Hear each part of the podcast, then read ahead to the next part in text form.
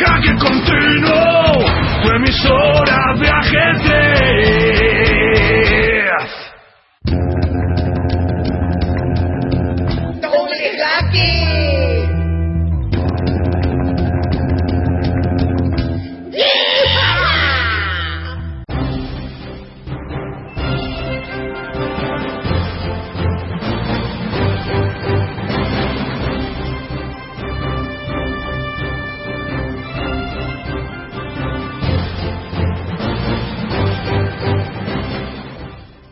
Buenas noches a todos, esto es Doble Jaque, un programa de ajedrez para vosotros que os gusta el ajedrez. Hoy, miércoles 2 de enero de 2013, primer programa del año, vamos a escuchar un programa con momentos básicos, momentos esenciales del año pasado, momentos inéditos, momentos inéditos, entrevistas, eh, mucho material que no cupo bien fuera por espacio, bien fuera por falta de tiempo, en los programas de- del año pasado. Así es que vamos a empezar hoy con un programa, vamos a empezar hoy con una entrevista a Francisco Vallejo, Paco Vallejo, vencedor en junio en, León, que se impuso al bueno de Veselin Topalov, y vamos a recoger la entrevista momentos después de la clausura. mí eh, para jugar contra los mejores jugadores del mundo y bueno en ese aspecto pues, desde luego que tengo que estar muy contento y muy agradecido a, a Marcelino Sion y a, bueno, a su equipo de gente que trabaja con él ¿no? y bueno la verdad es que he estado varios años que bueno que, no, no lo tenía fácil nunca lo he tenido fácil este año tampoco pero bueno este año he tenido un poquito más de suerte otros años había estado cerca de de eliminar a Gelfand o a Anand, que justamente ahora estaban jugando el campeonato mundial. Así que obviamente los rivales no eran dados a. No, caramelos no eran, pero, pero bueno. Este año tampoco, desde luego Topalov pues ha sido campeón del mundo hace 4 o 5 años, creo, o algo así. O sea que número uno del mundo durante varios años, etcétera, ¿no? O sea que, vaya, desde luego que es un rival temible, pero bueno, está un poquito más inspirado y la- las cosas han venido mejor. ¿Qué es la suerte en el ajedrez, según Vallejo? Bueno, es que es difícil de, de calibrar, ¿no? Pero muchas veces, pues, bueno, esa pequeña inspiración en un momento clave, esa, ese pequeño, esa pequeña diferencia, a lo mejor que a lo mejor se te da una posición difícil y te queda un minuto o te quedan dos, a lo mejor esa pequeña diferencia, bueno, no es suerte absoluta porque si te quedan dos minutos o te queda uno, depende del tiempo que hayas gastado tú. Pero sí que muchas veces pues influyen pequeños factores que son difíciles de controlar y que, y que a, la, a la larga pueden, pueden cambiar un resultado. ¿no? De ti y de tu rival aquí, es decir, de Veselin Topalov, en León se ha dicho que practicáis un ajedrez muy creativo. ¿Estás de acuerdo? Bueno, creo que en general sí, que jugamos un ajedrez bastante alegre, un ajedrez eh, pues bastante...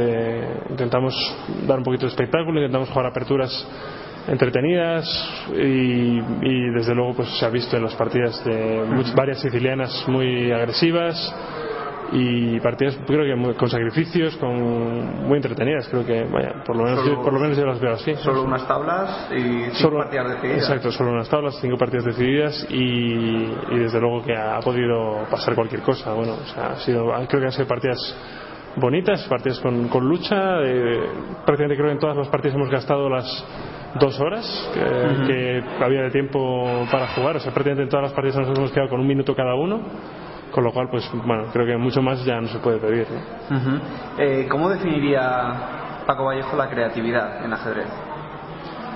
Hombre, para mí eh, ajedrez y creatividad vienen, vienen juntos. ¿no? Es, un, es un deporte que, a pesar de todo el trabajo previo, a pesar de, todo, de toda la preparación de aperturas, de todos los finales que te tienes que aprender de memoria, pero así no ganarías a nadie. Es decir, si solo usaras lo que, lo que ya se ha visto, lo que ya se ha, lo que todo el mundo sabe, no, no ganarías a nadie. ¿no? Está claro que para, para ganarle a un jugador de, de gran nivel necesitas crear cosas nuevas, necesitas innovar y, y buscar ideas eh, bonitas, interesantes, ocultas y está claro que bueno que, que el ajedrez permite eso porque es un, de- un deporte tan difícil, tan complejo que permite crear muchas cosas diferentes. Dicen que la máquina mata eh, la investigación o la alienta. ¿Cómo? Un poco las dos cosas, desde luego, un poco las dos cosas. Eh, la alienta porque, desde luego, que si no trabajas con la máquina en el ajedrez de alto nivel tienes poco futuro. Y luego, por otro lado, pues es un poco triste que el ser humano cada vez tenga menos influencia en la preparación.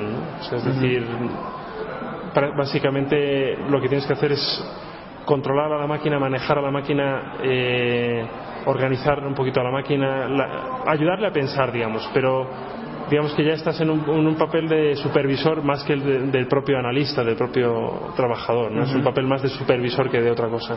Eh, no, te lo preguntaron en ninguna rueda de prensa anterior, pero tú has trabajado con Topalov, como se sabe. Eh, ¿Qué aprendiste de él? Muchas cosas, la verdad. La verdad es que creo que el poder ganarle en este torneo, por ejemplo, y aquí, creo que en buena parte él tiene algo de culpa, ¿no? Creo que, creo que he aprendido muchísimo de él, aparte de ser un jugador increíble, es un deportista increíble también. O sea, creo que es un deportista ejemplar en, todos los aspectos, a nivel de, bueno, de, todo, básicamente, pero luego a la hora de, de lo que es la competición creo que especialmente ahí es, admirable. Es un jugador que tanto en la victoria como en la derrota es un caballero. Y no solo eso, sino que es un, deportista nato que cuando gana o cuando pierde la partida siguiente se entrega al 100% otra vez, no le influyen las derrotas, lo cual es prácticamente diría uno de los pocos jugadores que yo he visto en, en mi vida que pierde con una sonrisa en la cara. Y además creo que es una sonrisa sincera, la verdad, es una sonrisa que que él sabe que ha dado lo mejor que ha podido. en esa partida no ha estado inspirado, pero está preparado para luchar en la siguiente partida al máximo nivel. Y de hecho lo, ha demostrado aquí varias veces. Después de perder una, incluso dos partidas seguidas, a la siguiente partida ha, venido a por todas. Y bueno, de hecho me ha ganado, me ha ganado después de ganarle yo las dos veces, ¿no? O sea que. Eh, para ti, el ajedrez es sincrónico o diacrónico, es decir, tú cuando ves una posición la concibes desde cada posición es nueva para ti o o digamos para ti esa historia que va dejando una posición a lo largo de las jugadas te ayuda o para guiarte? Hombre, te ayudas un poquito para guiarte tal y como viene la partida, es decir, llevas bueno, llevas cálculo acumulado de, otras posiciones, etcétera, entonces bueno, sobre ¿No todo la ves con ojos nuevos o también Eso sería lo ideal, en principio verla con ojos nuevos. Lo que pasa es que bueno, es difícil eh, quitarse el historial de la partida de la, de la mente, es decir, si una partida por ejemplo la has tenido mejor eh, pues tiendes a buscar la victoria, aunque a lo mejor ya se te está escapando y a lo mejor lo que tendrías que buscar son las tablas. Es decir, ese cambio de chip no es tan, no es tan fácil de hacer, pero bueno, en principio es lo que un poquito lo que uno busca, ¿no? Es decir, cada posición es nueva totalmente y tienes que trabajar en eso. Cuando juntáis dos ajedrecistas de nivel, ¿de qué habláis? Pues muchas veces de todo menos de ajedrez, ¿no? es lo que, lo que pasa, ¿no? Con Beselín tenemos muy buena amistad, eh, hemos trabajado juntos bastante, hemos coincidido en ocasiones más relajadas también, en, ocasiones en que no había un torneo a la vista tan temprano. Por ejemplo, vinieron a Menorca, vino con su mujer a Menorca una vez a estar en, en mi casa y tal. O sea que hemos, hemos pasado buenos ratos juntos además, hemos colaborado mucho y bueno, hablamos de, de todo. Muchas veces pues nos gusta el deporte o nos gusta otra cosa o cualquier cosa, ¿no? Realmente. ¿Cuáles son las metas y objetivos de Paco Vallejo a corto y medio plazo, entendiendo el corto y medio plazo, plazo de Paco Vallejo? Bueno, tengo pocos torneos a, la vista ahora mismo, quizás un torneito en Italia pequeño y quizás, eh, bueno, seguramente es casi seguro la Olimpiada en, en Estambul y aparte de eso, pues bueno, no tengo, la verdad es que no tengo grandes torneos. El mundo del ajedrez está pasando por un momento un poco, un poco difícil y además mi elo en estos momentos pues tampoco me ayuda demasiado. No hago, no hago más que subir y bajar de 2700 de un lado a otro y bueno, hoy en día pues para que te inviten a los mejores torneos ya necesitas mínimo 2.700 y a ser posible pues un poquito más, 2.720, 2.730. Hasta que no llegué ahí, pues claro, estás con un, estás muy, con un pequeño hándicap de que, de que las invitaciones son muy difíciles de conseguir. ¿Cuánto hay que estudiar para, o entrenar para subir un punto elo? Hombre, es difícil de cuantificar, pero desde luego que, mira, en este torneo, creo que lo comenté el otro día, que que básicamente he preparado poquísimo ajedrez, curiosamente. O sea, me he preparado físicamente, me he preparado creo que mentalmente bastante bien, venía dispuesto a luchar, a dar el máximo de mí mismo, a no eh, desmoralizarme con, las derrotas o con los momentos difíciles que pudieran venir en una partida, porque son inevitables. Es decir, juegas contra un gran rival, te va a poner en dificultades. Es, es inevitable llegar a esas situaciones de dificultad, es inevitable cometer errores, Así que tienes que tienes que convivir con ello y tienes que llevarlo lo mejor posible. Entonces creo que en ese aspecto sí que he venido bien preparado y en el aspecto físico también me he encontrado bien, me he encontrado fresco en las partidas. A nivel ajedrecístico, bueno, quizás que he vivido un poquito de, del trabajo que llevo acumulado desde hace pues, muchísimos años, ¿no? Entonces creo que en ese aspecto puedo creo que tengo el nivel para para no necesitar trabajar tanto, pero sí que el estado de ánimo es, es fundamental. Creo que he trabajado más en ese aspecto. ¿Cómo debe manejar un jugador la derrota? Ese punto tan peligroso, ¿no? Sí, es, yo creo que es uno de los. En mi caso, creo que lo, considero, lo considero uno de los puntos claves de, de, una trayectoria ajedrecística. Las derrotas suelen ser muy, muy duras, muy crueles, porque en ajedrez prácticamente no tienes factores externos a, a, que, a donde echar la culpa, no tienes el árbitro que se ha equivocado, no tienes el ojo de halcón, no tienes, o sea, no tienes, básicamente tú has hecho una jugada mala, tu rival ha sido mejor y te ha ganado. Está esperando, ¿no? Así que, así que realmente no tienes excusas y eso lo hace más duro. Porque, uh -huh. porque claro, si te estás poniendo excusas te estás engañando también a ti mismo. Uh -huh. Entonces debes de intentar evitarlo. Así que, bueno, eso es un poco. ¿Cuáles son los valores principales de Paco Vallejo? Como persona?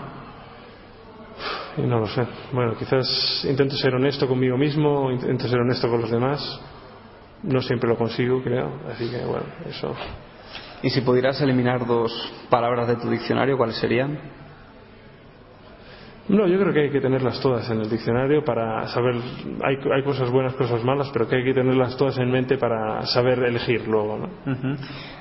El Paco como persona interiormente se ha vuelto quizá un poco más trascendental o más meditador, más meditativo.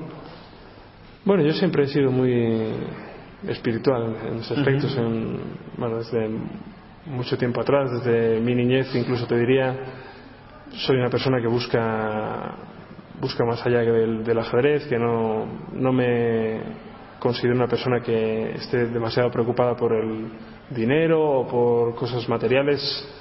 Soy una persona que, que busca un poquito más de la vida, que, que, es, que leo mucho, eh, muchos temas que me parecen interesantes. Y, y, bueno, o sea, creo que me considero una persona completa, -huh. una persona completa y que y que trabajo para aprender cada, cada día, vamos.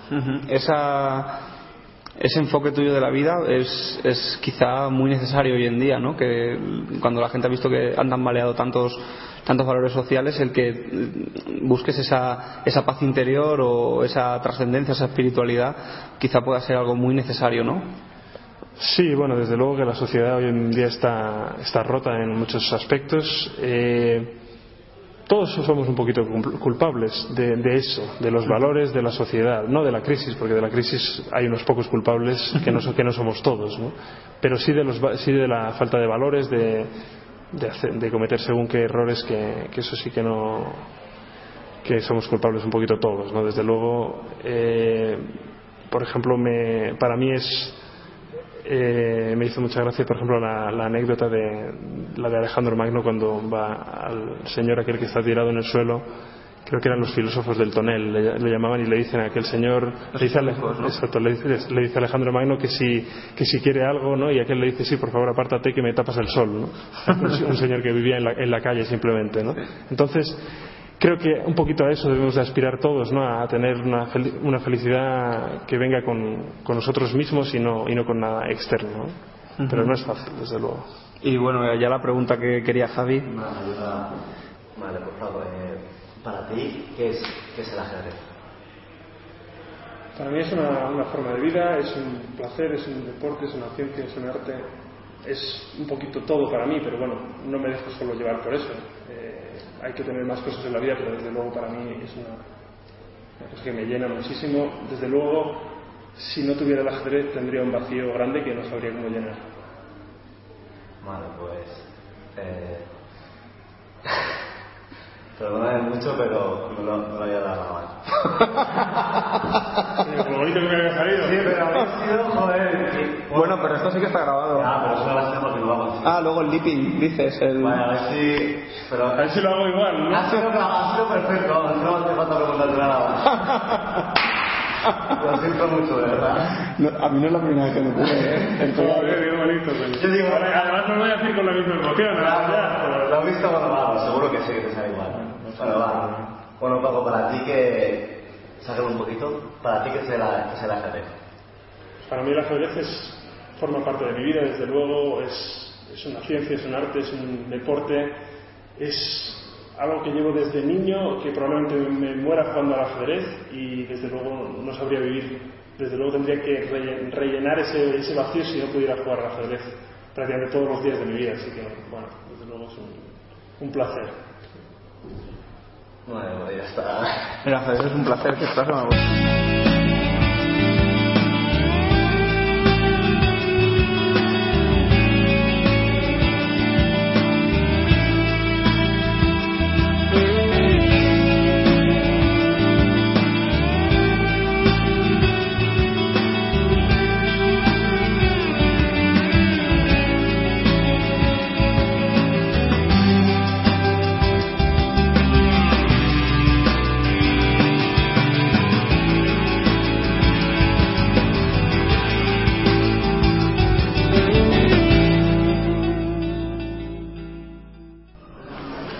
estamos en Bilbao con Chelu Fernández, el gran maestro vasco, eh, José, José Luis Fernández. Eh, buenas tardes, Chelu. Hola, buenas tardes. Bien, eh, nos gustaría saber eh, realmente a, a qué has venido aquí a, a este torneo de Bilbao.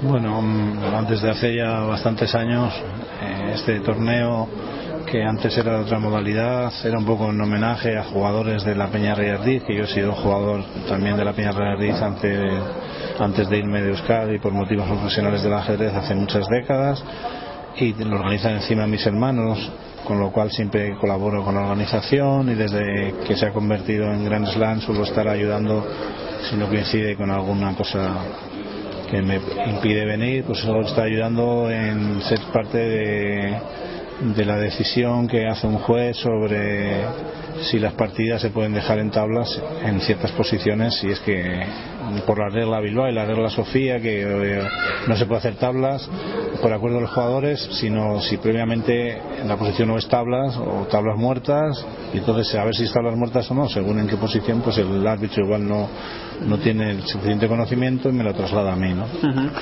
Eh, como gran maestro, esta regla es eh, la ves apropiada para mantener ese espíritu de lucha que se pretende en el ajedrez de alta competición. Bueno, esta regla tenía más sentido cuando empezamos a hacer el Gran Slam, porque ya actualmente la FIDE ya está retrasando eh, la posibilidad de hacer tablas, la Federación Española también, y yo creo que en los próximos años eh, se quitará la regla esa antigua y obsoleta de que un jugador puede pedir tablas en cualquier tipo de posición a otro jugador y si los dos jugadores se ponen de acuerdo hacen tablas. La FIDE ya dice que tiene que ser después de la 30, pero yo creo que, va en contra del espíritu deportivo, que en la partida si hay lucha Si hay partida, tiene que seguir, ¿no? tiene que seguir, porque o sea, claro, que si no hay partida, porque ya los dos jugadores están jugando para tablas y la posición, entonces, ¿por qué vamos a estar ahí? Entonces, claro, ¿cómo saber cuándo es tablas y cuándo no? Es difícil para el que esté por fuera. ¿no? Y para eso está una persona como. Eso estoy yo aquí, pero ¿qué pasará en...? Yo creo que lo, que lo normal es que se evite la posibilidad de tablas quitando el reglamento, solo se puede hacer tablas por triple repetición y el resto, pues a partir de la jugada, en vez de la jugada 30, la jugada 60. Que ya me imagino que si los dos jugadores quieren tablas en un final es porque es tablas. Pues si no, uno de los dos es querrá marear la perdida. Eh, saben ellos cómo hacer tablas, ¿no? Sí, claro, al principio pues eh, me pedía más asesoramiento los árbitros, pero ya los jugadores en cuanto se dan cuenta de que el otro juega para tablas y él, él quiere tablas, pues se dedican a repetir tres veces y no necesitan preguntar a nadie. ¿no? Ujú. Eh, se da mucho ese caso en, aquí en Bilbao, es, es decir, eh, una vez cumplen un cierto, un cierto número de jugadas más o menos eh, establecidas o mínimas, eh, buscan ese tipo de, de situaciones o simplemente el, el ajedrez ha llegado a, a tal nivel que, que ya ellos ven que no se pueden ganar y, y repiten y ya está. No, normalmente ellos luchan siempre. Lo que pasa es que si la posición es de tablas y los dos saben que es tablas, pues intentan no estar una hora más allí, sino que repiten. Pero ya la posición es tablas tanto para ellos como para mí. Tú las ves y también las... Sí, porque no hay, hay afiles sin color, no hay lucha, no hay... O por ejemplo tenemos la de Calcin Sí. Kariakin, que acabo de es lo que no sé, y como estábamos hablando, si han repetido, ¿no? Ahora vamos a ver. Ujú. Eh, la situación venía de una francesa Binauer en la que, bueno, Carlsen ha intentado jugar eh, como suele ser habitual en él últimamente, saliéndose más o menos. Se puede ver, ¿no? Eh, En la partida, cómo ha acabado, en que si la miramos, eh, no hay casi posibilidades para ninguno, ¿no? para hacer ningún tipo de ruptura. ¿no? Bueno, podría hacer G4, otro pondría una torre en H7, comería, entonces no- sería, vamos, que dos jugadores fuertes saben que es, que es tablas. Ah. Por eso lo que interesa es que se juegue. Vamos a ver, porque esto me parece que es un, un análisis, porque se está moviendo. Vamos a ver cómo acabó la partida. Bueno, pregúntame. Bueno, pues nada, ya nos seguimos viendo estos días. Chelu, muchas gracias.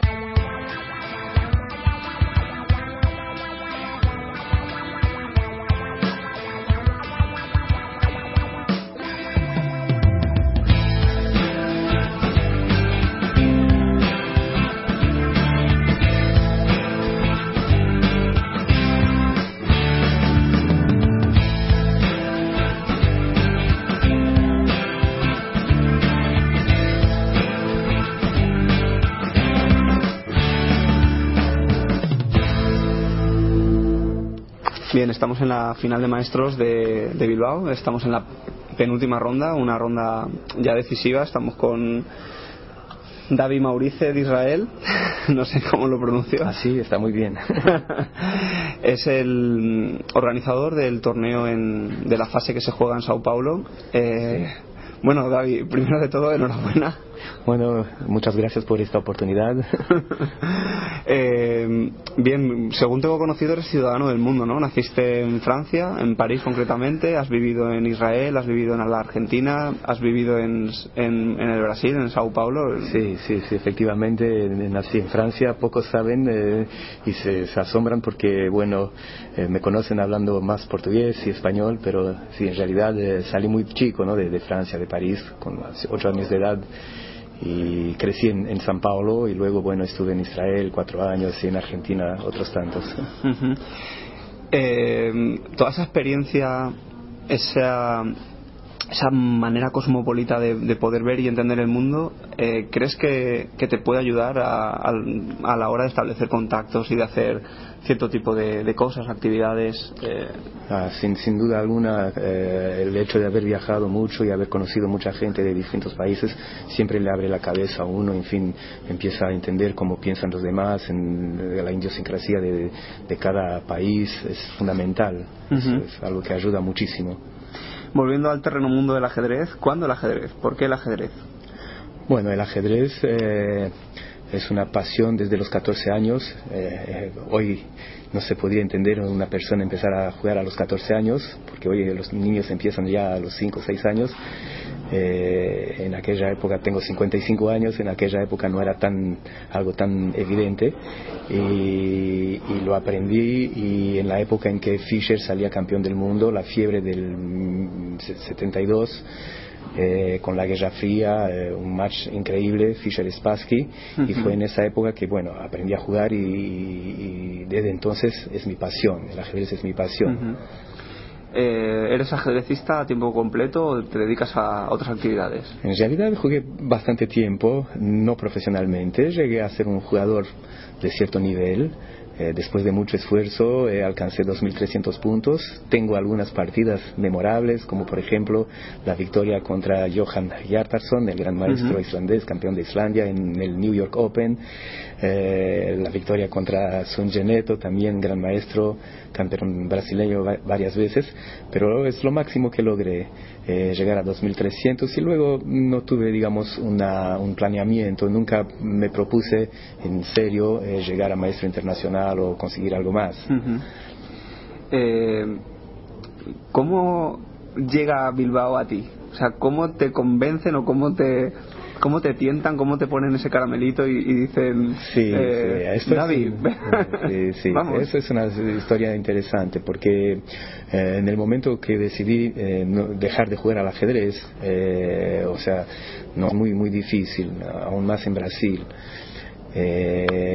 siempre me imaginé de qué manera estar en contacto con el ajedrez, continuar en contacto con el ajedrez y descubrí mi pasión de la enseñanza eh, a través de mi experiencia como jugador, eh, poder pasar toda mi experiencia y enseñar el ajedrez y hoy es mi eh, principal actividad. Entonces, soy coordinador de esta modalidad en un club bastante importante en San Paulo, el Club Hebraica, donde además de técnico y entrenador organizo y realizo todos los eventos, los torneos que tenemos ahí durante el año y también enseño en escuelas el ajedrez para niños desde 6 a, a 14 años. Otra parte importante también es el contacto con empresas, donde eh, también intenté hacer un trabajo y he logrado eh, colocar algunos proyectos en algunas empresas para la enseñanza de ajedrez para los funcionarios. Por ejemplo, ya que estamos en España, el Banco Santander durante seis años eh, mantuvo un vínculo. Un, vínculo y un curso de ajedrez semanal para los funcionarios. Allí, en, Brasil. En, Brasil, en San Paulo. En San Sí, sí, sí. Eh, este es el segundo año de, la final de Grand Slam. Eh, ¿Cuándo y cómo nació este sueño? Claro, justamente me preguntabas en la pregunta anterior y bueno, te conté sobre la pasión, de la enseñanza y el otro lado mío es la, parte de la organización. Siempre me gustó muchísimo eh, poder organizar algo eh, relacionado al ajedrez, eventos y ya en el año 96 logré, eh, a través de una amistad muy buena que tenía con, Susan Polgar, eh, logré, logré, traer a, San Paulo a su hermana Judith Polgar, que hizo un match con Milos, jugó con Milos, un match a cuatro partidas, y fue, digamos, el primer evento eh, de repercusión internacional. Eso fue en el 96. 96. Y, y luego em, empecé a buscar de qué manera podría continuar realizando torneos. Eh, el, torneo de Bilbao realmente fue algo totalmente inesperado. Eh, a, través de un contacto eh, hace cuatro años, cuando lo conocí a Leoncho, Leoncho García, en Argentina, en un congreso de ajedrez escolar en la ciudad de San Luis, me comentó sobre el Grand Slam y su idea de llevar el ajedrez hacia el público con la construcción del cubo. Me pareció interesantísimo esa propuesta y fue ahí, digamos, donde se lanzó la primera idea, donde, donde él me dijo, bueno, ¿qué tal si un día lo hiciéramos en, San Paulo? Y quedó esto en el aire. Y, poco a poco fue... Poco a poco, bueno, hace dos años atrás, eh, Leoncho lo contactó a mi compañero de trabajo, al maestro, gran maestro internacional Gilberto Milos, en México, donde jugaba el eh, campeonato iberoamericano, y, en y entonces sí le dijo, mire, estamos, eh, lo hicimos el año, creo que en 2010 en, en Shanghái, y ahora queremos eh, abrir nuevos horizontes para el Grand Slam, para la ciudad de Bilbao, proyectarla internacionalmente y bueno, le proponemos intentarlo en San Paulo. Luego, bueno, de retorno a San Paulo, Gilberto me comentó, era noviembre, del 2010 y teníamos poco más de un año para intentar hacerlo, un desafío enorme. Y, pero eh, aceptamos el reto e intenté, ya empecé a hacer contactos institucionales porque no veía de qué manera podría lograrlo eh, con apoyo eh, corporativo, con las empresas, algo muy difícil. Eh, hemos tenido sí eh, contactos muy importantes con gente de la municipalidad y la vocación del alcalde, que sale ahora de su mandato, termina el mandato de ocho años, su vocación de, entender al ajedrez como realmente un beneficio muy grande para los ciudadanos y fundamentalmente para los niños. Eh, de inmediato eh, eh, aceptó la idea y empezamos a trabajar y así logramos en el 2011 hacer la cuarta edición del Grand Slam en, la ciudad de San Paulo. ¿Cómo está el termómetro ajedrecístico en el Brasil? La gente le gusta, es cálido. Hombre, no lo podemos comparar con el es fútbol. claro que no te puedo, claro, no te puedo dar datos precisos. Eh, por supuesto, la, la, la pasión ahí es el fútbol. Eh, la imagen que tenemos la aquí en España es, de, y de es- ver niños en la calle jugando con trapos correcta, o con pelotas. O... Exactamente, hay muchas, muchísimas escuelas donde los niños ya desde temprano van hacia las escuelas para entrenarse, empezar a jugar eh, eh, al fútbol, aprender al fútbol y luego están los, eh, los eh, Captadores, ¿no? captadores de estos talentos que ya los direccionan para los clubes más importantes en San Paulo, en Río de Janeiro, y luego se destacan eh, y ahí nacen los grandes jugadores como Neymar en este momento y otros más. Ronaldinho. Eh, sí, Ronaldinho ya desde hace un tiempo. Eh, este torneo de ajedrez, eh, no sé si habéis hablado con la, con, con la municipalidad de Sao Paulo. ¿Ese torneo de ajedrez coloca a Sao Paulo, la ciudad, en el mapa? Sí, evidentemente en, sí. en Occidente, digamos que estamos más centrados en ver quizá la, la América del, más del norte, ¿no? Más los Estados Unidos, eh, que es la parte más occidental, ¿no? Y Brasil se queda como un poco. Sí, alejado de eso, Más ¿no? alejado más de ese- abajo. Eh, eh, bueno, Brasil hoy, hoy, hoy por hoy, Brasil eh, es una potencia, todos saben, ¿no? Eh, tenemos dos eventos muy importantes. eh, en 2014 el Mundial de Fútbol y en 2016 las Olimpiadas. Y también con el último gobierno en Brasil, bueno, eh, una clase importante, digamos, que estaba su- sumergida, ascendió, ¿no? Eh, Y hoy Brasil, eso hizo movimentar mu- mucho la economía de Brasil, muchas empresas eh, de afuera eh, entran Están en Brasil, están invirtiendo. Eh, y con el ajedrez eh, pasa lo mismo.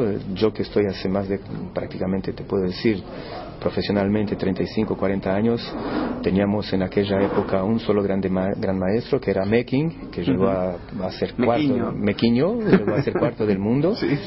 Y hoy, bueno, tenemos 11 grandes maestros, todavía es muy poco, pero hay una base muy grande que, se- que está creciendo a cada día. Tenemos un trabajo im- importante por parte de la Municipalidad de San Paulo con eh, un proyecto que hoy eh, ya son más de 53 mil niños alfabetizados eh, con el ajedrez Eh, y además en escuelas particulares también creció muchísimo. Inclusive algunas escuelas ya lo tienen al ajedrez como materia eh, que hace parte de la grade del currículum. Entonces Sí. te puedo decir que Obligatoria o obligatoria, curricular, ¿no? obligatoria, curricular, exactamente. No es usual, pero ya mucho- hay muchas escuelas que empiezan a trabajar en ese sentido. Entonces pienso que el ajedrez en Brasil eh, es un campo eh, virgen por una parte, pero que está creciendo muchísimo, está abierto para grandes iniciativas, torneos y- Ujú. y, todo lo demás. Eh, me imagino que una vez se te lanzan esa idea y se te ocurre y empiezas a lanzarla, quizá alguien diría, estás loco, ¿cómo va a pasar esto en Brasil? ¿Cómo vamos a conseguirlo? Hay que tener narices para organizarlo. Sí, sí, esa es una expresión muy buena, es novedad, novedad, novedosa para mí, pero es, eh, es esta expresión, hay que, hay que tener narices. Pienso que este torneo marca, hace, digamos, es un marco en la historia del ajedrez brasileño. Podemos, podremos decir, sin, sin ninguna pretensión, que el ajedrez eh, antes del Grand Slam y después del Grand Slam, y espero que, bueno, este proyecto tenga continuidad. Sabemos que es muy difícil, es un desafío enorme, pero una vez que hemos logrado dos eh, torneos consecutivos, eh, sin lugar a duda eh, trataremos de ir adelante y conseguir un tercero y otros eventos más. Eh, sería, bueno, digamos que se tiene la percepción, favelas, películas, eh, situación generalizada en América de que eh, son sociedades quizá menos seguras o más violentas que las sociedades occidentales o europeas. ¿El ajedrez ahí podría cumplir un, un buen papel para tanto para Brasil como para Sao Paulo en concreto? ¿O, no, es cierta esa, e- esa imagen que tenemos de vosotros? Eh, sí, hay, algo de cierto es, es, es así. eh, Bras-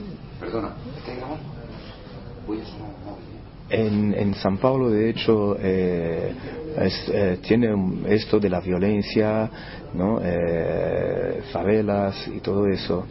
Eh, poco a poco esta situación se va revertiendo y sin lugar a duda pienso que el ajedrez puede tener un papel fundamental para la transformación de una sociedad, para mejor. Pienso que para los niños, eh, sacar los niños de la calle, por ejemplo, hacerlos más reflexivos, hacerlos más reflexivos, tanto de la lucha también contra la droga que está ahí, eh, inclusive hay programas de ajedrez para eh, presos, para las cárceles. Aquí hay una experiencia que lleva Juan Antonio Montero. Ajá Sí, eh, eh, y, está claro que, por ejemplo, esta experiencia con los presos han empezado a aprender a jugar al ajedrez y ya hay un cambio, ¿no? Es, todavía es una experiencia. Es un germen, ¿no? Es un germen, pero ya muestra un camino. Entonces, no tengo duda que el ajedrez tiene ese poder transformador de una sociedad para mejor y para los niños es fundamental. Y el gran y el, el, de Sao Paulo sería el marco claro, impulsor, claro, ¿no? Claro, porque llevar estos grandes maestros eh, a San Paulo eh, para que sea un torneo más sería totalmente una tontería, ¿no? Para tenerlos allá, para pero pienso que esto sí puede eh, generar un, una ola, ¿no? Y una motivación para que todos de pronto empiecen a, mirar cómo llegar a esto, cómo puedo hacer llegar a esto, escuchar a los comentaristas de las partidas ahí, que estaba el público en el parque, Gilberto, Susan, Polgar al vivo, comentando las partidas eh, pienso que los niños se motivan muchísimo con eso y de pronto, bueno, quieren despejarse y, poder llegar a esto o quizás acercarse, acercarse a eso. ¿Se disfruta más cuando nos organizas? Es decir, ¿están disfrutando más del torneo aquí en Bilbao que, allí? O? Sí, sí, allá, allá, tú sabes, como organizador es algo, eh, bueno, no puedes parar un minuto y son problemas para resolver, problemas buenos, pero son problemas al, fin, al, fin y al cabo y hay que estar todo el tiempo pendiente de demandas y todo. No he podido disfrutar allá el torneo como uno hubiese, hubiese querido, pero como acá, aficionado, claro, pero acá sí, ahora estoy más tranquilo mirando en Bilbao eh, a las partidas, hoy un encuentro interesantísimo entre Carlsen y Anand, creo que es una partida decisiva, y también la otra partida entre Fabiano y, Aronian, eh, luchando por los eh, primeros puestos. Bueno, y, los dos coleros también se, se, juegan cosas. Sin lugar a dudas, yo pienso no que no, por ejemplo. No, no, eh, Todos tienen algo en juego ahí. Claro, no, y yo terminé de, escribir, puse una pequeña nota en el sitio, en la web, en la página web, comentando sobre los tres encuentros y decía que no es menos interesante la partida entre Pons y Karjakin porque siempre pueden producir partidas hermosas como por ejemplo la que produjo ayer Valejo Pons Contra con Aronian, con sacrificios y esto es lo que realmente le, le, llevaba más de media hora eh, Vallejo a Aronian. Estuvimos hablando loco con él. Y él llega un momento que tiene un espejismo y cree que tiene mate Ajá, ajá, Entonces se comió el reloj pensando que sacarle ese mate, ¿no? Claro. Es cuando sacrifica la torre y empieza la combinación. Exactamente. Al final no lo vio claro, pero se había tragado el tiempo. se había tragado el tiempo y fue una posición, una, Incluso luego el final de caballo fue, fue bonito, ¿no? La resolución. Sí, alfil 6, una jugada fantástica que le permite, en fin, cambiar las piezas y llegar a ese final eh, de empate.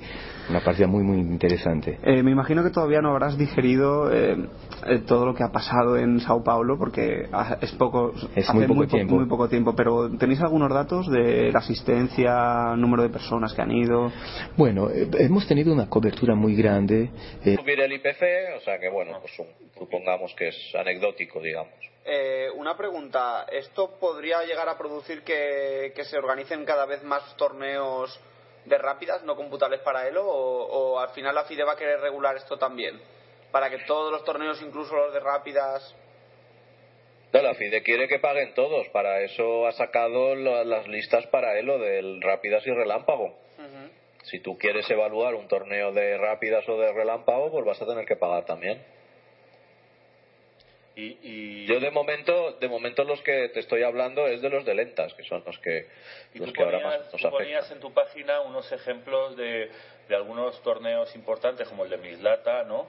El, el, impacto. El impacto, sí, en, en, en, este tipo de, conceptos, ¿no? En informes eh, para ELO y tal, ¿no? O sea que realmente esto a quien les va a repercutir un montón es eso, a la gente que organizáis abiertos para él, ¿no? Y luego... Eh... Desde la mañana y el último día te puedo decir que por lo menos eh, pasaron por ahí como mil personas, por lo menos, que estuvieron ahí entre uno y otro horario. Eh, para que los oyentes de aquí de, España o de otros países puedan hacerse una idea de, un poco de la repercusión y de lo que habéis conseguido, eh, ¿cuál, ¿cuál, es el número aproximado de habitantes en, en, Sao Paulo y en el Brasil? Sí, bueno, la ciudad de Sao Paulo actualmente tiene 11 millones de habitantes y ya eh, con la capital son 20 millones. Eh, el estado de San Paulo, eh, capital interior, son 30 millones de habitantes. y, en ese momento Brasil debe tener algo como 180 millones de habitantes. Increíble. sí. Y de hecho, ¿qué, ¿qué, extensión tiene el Parque Ibirapuera? Porque parece ser que el primer año Aronian se perdió un poco. Sí, el Parque Ibirapuera, y te lo puedo decir, digamos, con propiedad, porque hice ahí mi entrenamiento para la media maratona que, que corrí al principio, principio de año. Eh, por el lado de afuera, el, cordón, son 6 kilómetros. Son 6 kilómetros. Eh, Sí, sí, 6 kilómetros de cordón. Sí, de cordón. Entonces ya te puedes imaginar, es un parque que ocupa, digamos, está situado en el centro, eh, en el corazón de la ciudad. Un parque bellísimo, un área bellísima y muy segura. Muy segura. Entonces también nos da la tranquilidad de llevar el torneo a este sitio. Eh, en fin, contar con toda la seguridad, la Guardia Civil, Guardia Civil. ¿Es muy difícil organizar un torneo o todo ha venido muy rodado, muy sencillo? Es difícil porque hay que tener un equipo, una planificación, hay que cuidar de muchos detalles, desde la seguridad de los jugadores, pero también con el público, porque es mucha gente que circula en un lugar abierto. Entonces teníamos ahí ambulancias, inclusive, médicos, por si acaso. Cuando uno trabaja con un, gran público es fundamental poder eh, ofrecer ese tipo de, de, servicio eh, y todos los detalles, ¿no? El cuidado con los jugadores, eh, los billetes, el hotel, la alimentación. Eh, las actividades paralelas que también exigen todo un planeamiento es bastante difícil, pero es un trabajo bueno, bonito, es un desafío y, y, cuando uno sabe que, bueno, eh, cuenta con los recursos para hacerlo, no tiene que tener miedo a esto. El problema es cuando los eh, recursos eh, no están y bueno, ahí es complicado. ¿Es consciente la sociedad paulina de que de lo que supone este torneo, es decir, habéis, habéis traído a los mejores jugadores del mundo en el mejor marco una final de, gran maestros y, y es es como que juega un Brasil-España o en una final del Campeonato del Mundo. Eh, claro, ya lo que pasa es que, bueno, eh, en San Paulo y en Brasil te diría que la cultura del, del ajedrez no está, digamos, tan arraigada, arraigada como otras, otros deportes, como puede ser el, el fútbol o inclusive el básquet. Eh, el ajedrez es muy incipiente todavía, es algo muy, muy... Eh, la gente no lo conoce. la, la, idea del Grand Slam es generar, en fin, llevar el, juego a, a, gran cantidad de gente ¿no? en el parque para los adultos, los niños. Entonces, no te puedo decir que si, si hay una conciencia de esto en la ciudad. Eh, para los aficionados, sin duda alguna, eh, todos eh, han ido de alguna manera estando presentes ahí en el sitio o, a través de la, del, sitio web, de, la transmisión, Ellos sí están conscientes de todo eso y de la grandiosidad que es traer este evento a San Paulo. Eh, independientemente de que sigáis hermanados o casados con la final de Bilbao, eh, empiezan a, a juntársele neuronas a David para hacer como un Linares, como digamos que una vez pasada la fiebre de de, de, no no de Fischer ah, en España bueno pues hubo campeonato del mundo de, de Sevilla etcétera pero ya empezó Luis Rentero por su cuenta poco a poco a hacer el torneo de Linares hasta que consiguió el mejor torneo del mundo. Sí. Que era una de sus obsesiones. Sí. Eh, vosotros podéis, eh, digamos, situar en el mapa para siempre, para el corazón de todos los ajedrecistas. ¿Sería una de tus ideas o un sueño para ti? Sí, sí, sí. Es una idea, es un sueño lograr un torneo de este nivel en San Paulo. Estoy seguro que con trabajo y hablando con la gente eh, que uno tiene que contactar, pienso que es una idea que es factible y es un desafío, pero es también una meta me alegra oír eso. Algo que es posible seguramente se acaba haciendo, ¿no? Sí, sí, sí, sí, sí, estoy seguro, convencido de esto. Bueno, pues muchísimas gracias, David. Encantado, enhorabuena y por muchos años que sigas ofreciendo ajedrez desde, desde Brasil. Gracias a ti, Iago, por tu trabajo y también eh, no puedo dejar de felicitarte por, por tu revista, una jaque de muy buenísima calidad y espero también que puedas continuar trabajando en ese sentido, aportando para el bien de todos con el ajedrez. Muchas gracias.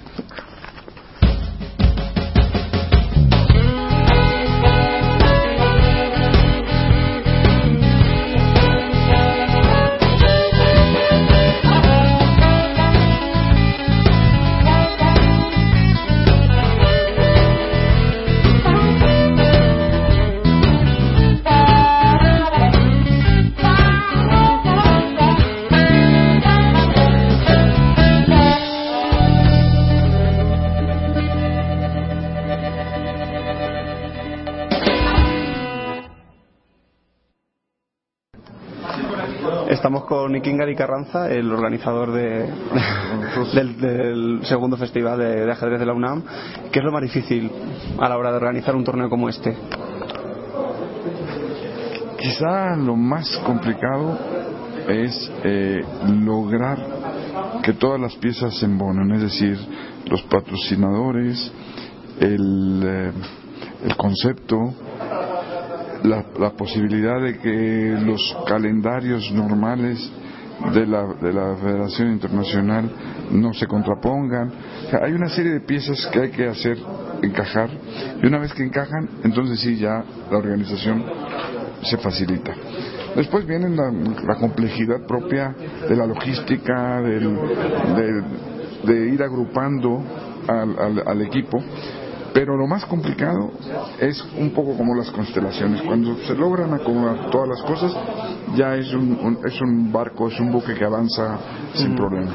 Eh, ¿De qué se siente más orgulloso y quién haría a la hora de organizar esto? Bueno, es cuando voy viendo que los sueños, que lo que empezó siendo un proyecto empieza a tomar forma y empieza a, verse y cuando lo veo ya realizado y termina, para mí es realmente el momento más importante cuando yo concibo algún, alguna actividad puntual, de verdad lo primero que pienso es en la utilidad que le vamos a dar al público, o sea, en, el aprendizaje, en lo que le va a dar en términos de crecimiento. y, y cuando veo que una, dos, tres personas lo reconocen así o se me acercan y me dicen gracias, con eso yo me siento absolutamente satisfecho. Me imagino que una cabeza como la de Kingari, en cuanto ve el transcurso de, la propia del, propio festival a lo largo de los días, se le van ocurriendo ideas nuevas para próximos para los próximos años.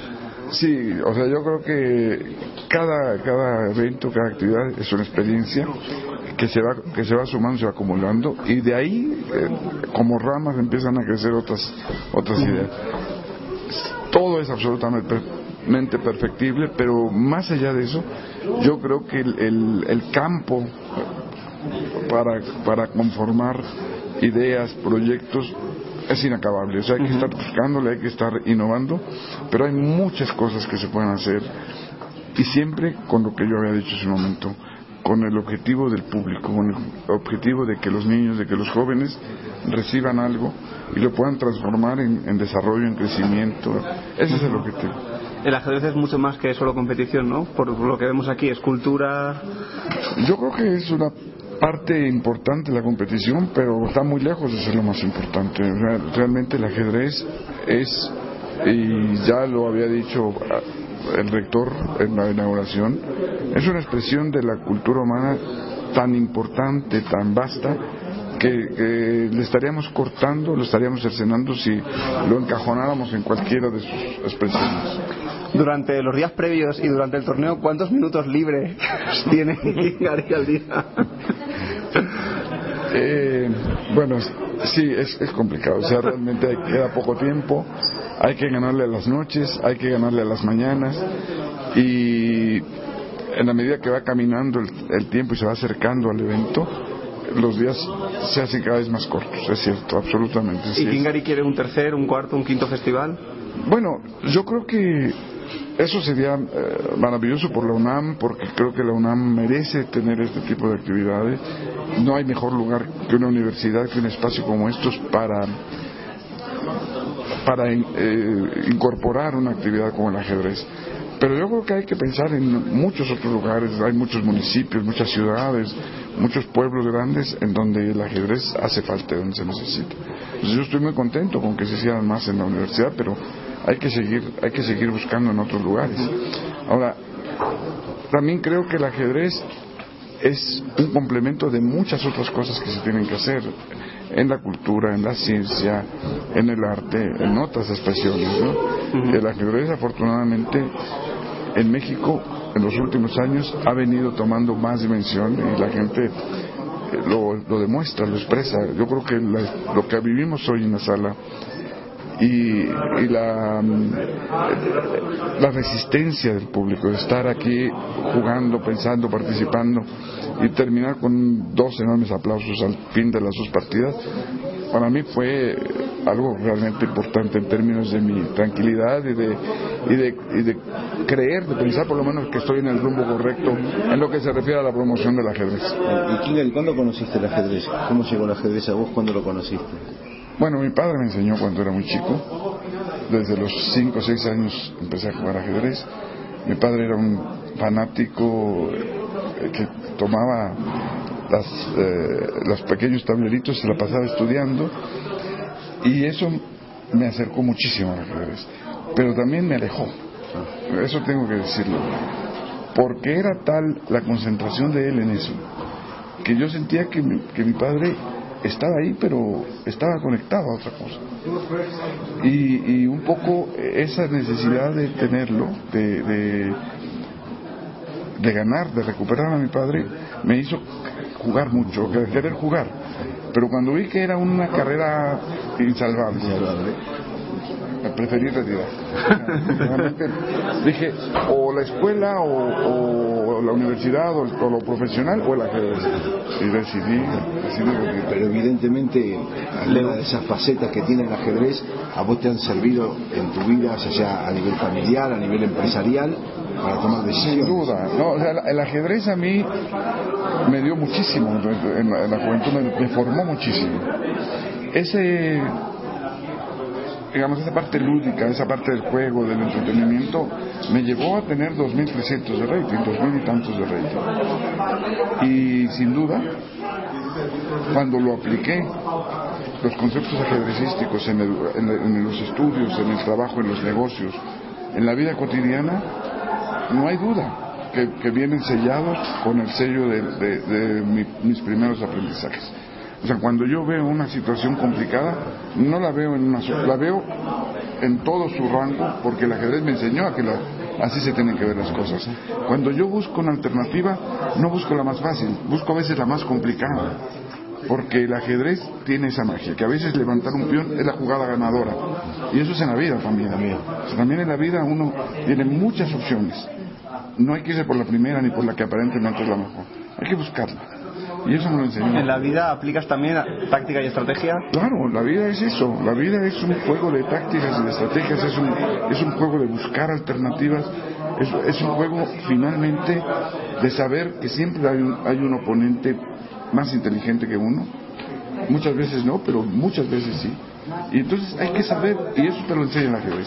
El ajedrez es un laboratorio de vida, donde tú aprendes y descubres infinidad de, de- de- de cosas. Y puedes probar cosas sin morir, ¿no? Sí, claro, exactamente, sí, o sea, el ajedrez es eso, es, es un laboratorio donde estás todo el día en lo que la vida te va eh, eh, caminando, por donde tú transitas, lo transitas en el ajedrez sin duda. Y eso a mí me ha enseñado muchísimo. La creación de este festival, los anteriores, vos hiciste muchos trabajos relacionados al ajedrez, en la Plaza Zócalo y demás con las simultáneas, han sido ideas de inclusión social, pensando en la gente lo que no podía llegar a tener acá en México, o has visto que en otro lado del mundo se podían hacer cosas como esta y lo quisiste traer vos aquí? No, yo creo que parte de, de- de primero un ah, compromiso social. Yo encontré en el ajedrez una manera de que la gente participe, se involucre en, proyectos eh, colectivos. Y, y lo primero que hice muy grande fue, hace 15 años en mi Zócalo, un primer evento muy grande que tenía ese objetivo, o sea, acercar a la gente a participar en una actividad colectiva en donde entre todos rompiéramos un récord, en donde entre todos lográramos con una actividad tan importante, eh, digamos, en el desarrollo de la humanidad como el ajedrez, hacer una marca. Pero una marca que no solamente fuera números, sino que fuera convivencia, que fuera relaciones, que fuera además una línea para, para crecer. Yo hoy puedo contarles que, tengo la, la anécdota eh, que me enorgullece mucho, que algunos de los niños que en aquel momento, hace 15 años, descubrieron el ajedrez gracias al festival, hoy son grandes maestros o están siendo están por ser Y están jugando en el abierto. y están jugando en el abierto y están entonces, eso es lo que hay que hacer o sea yo creo que lo que hay que hacer es acercarlo a las mayorías y después la gente sola va, va tomando sus caminos una de las cosas que, que también me gustaría contarles es por ejemplo en las discusiones previas al primer festival una de las discusiones era, bueno, hay que decirle a la gente dónde se tiene que sentar, qué tiene que hacer. Eso nos llevó horas, semanas de discusión. Y a la hora que hicimos el evento, no hubo que decirle nada. La gente solita se organizaba, la gente sabía lo que tenía que hacer, no había que decirle nada.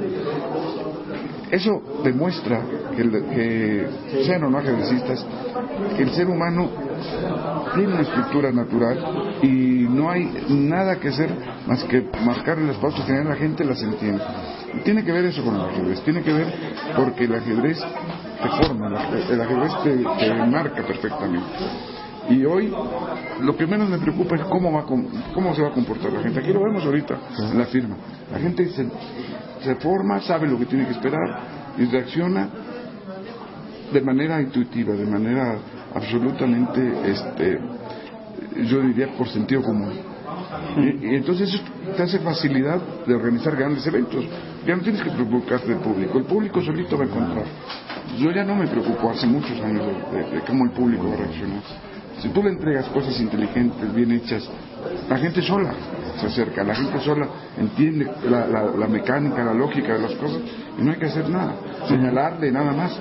Pero muchos organizadores, pues, bueno, a ver, empiezan a pasarse películas de qué va a pasar con esto, con aquello. Nada, la gente de manera natural reacciona. Hace muchísimos años que estás ligado a la cultura y el Centro Cultural Juglar lleva más de 30 años.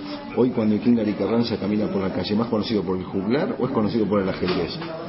No, yo creo que no me conoce tanta gente como para decir eso. ¿eh?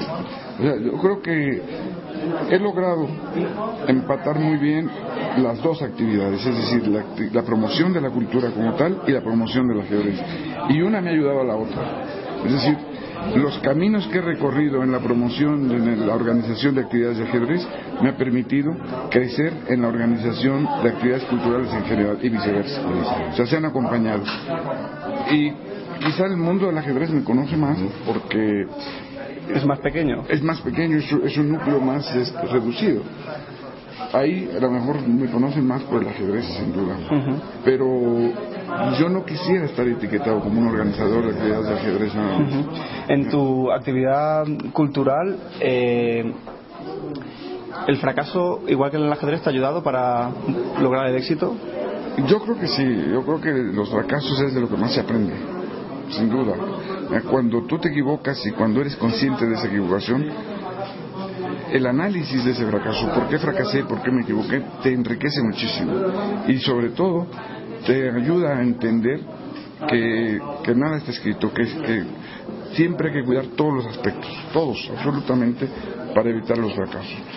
Uno, aunque sea un experto o no, va a fracasar. Van a haber fracasos, van a haber cosas que, que te las imaginaste de alguna manera y al final son, son completamente distintas. Pero hay que ir puliendo todos los días eso. O sea, hay que ir entendiendo que, que finalmente una idea solamente se hace realidad cuando, cuando la confrontas con ella. Si no, se queda ahí. Y eso es una de, los- de la- de las cosas que... Hay, hay un dicho militar que dice que el plan nunca resiste al adversario, ¿no? que al final o te ayuda o, te, o se pone impedimentos, pero... Así es, ahora hay que saber el tamaño del adversario para saber dónde te metes, porque si no, el riesgo es muy grande. Bueno, yo para acabar ya, eh, en nombre de todos los ojos que he visto brillando estos días por aquí cuando ven jugar a ven a Carlsen o los ojos de, muchas personas que ven brillando, te doy las gracias personalmente y en nombre de todos los demás por haber hecho posible esto. Y Kingari. Muchas, muchas gracias. Gracias a ustedes. Muchas gracias.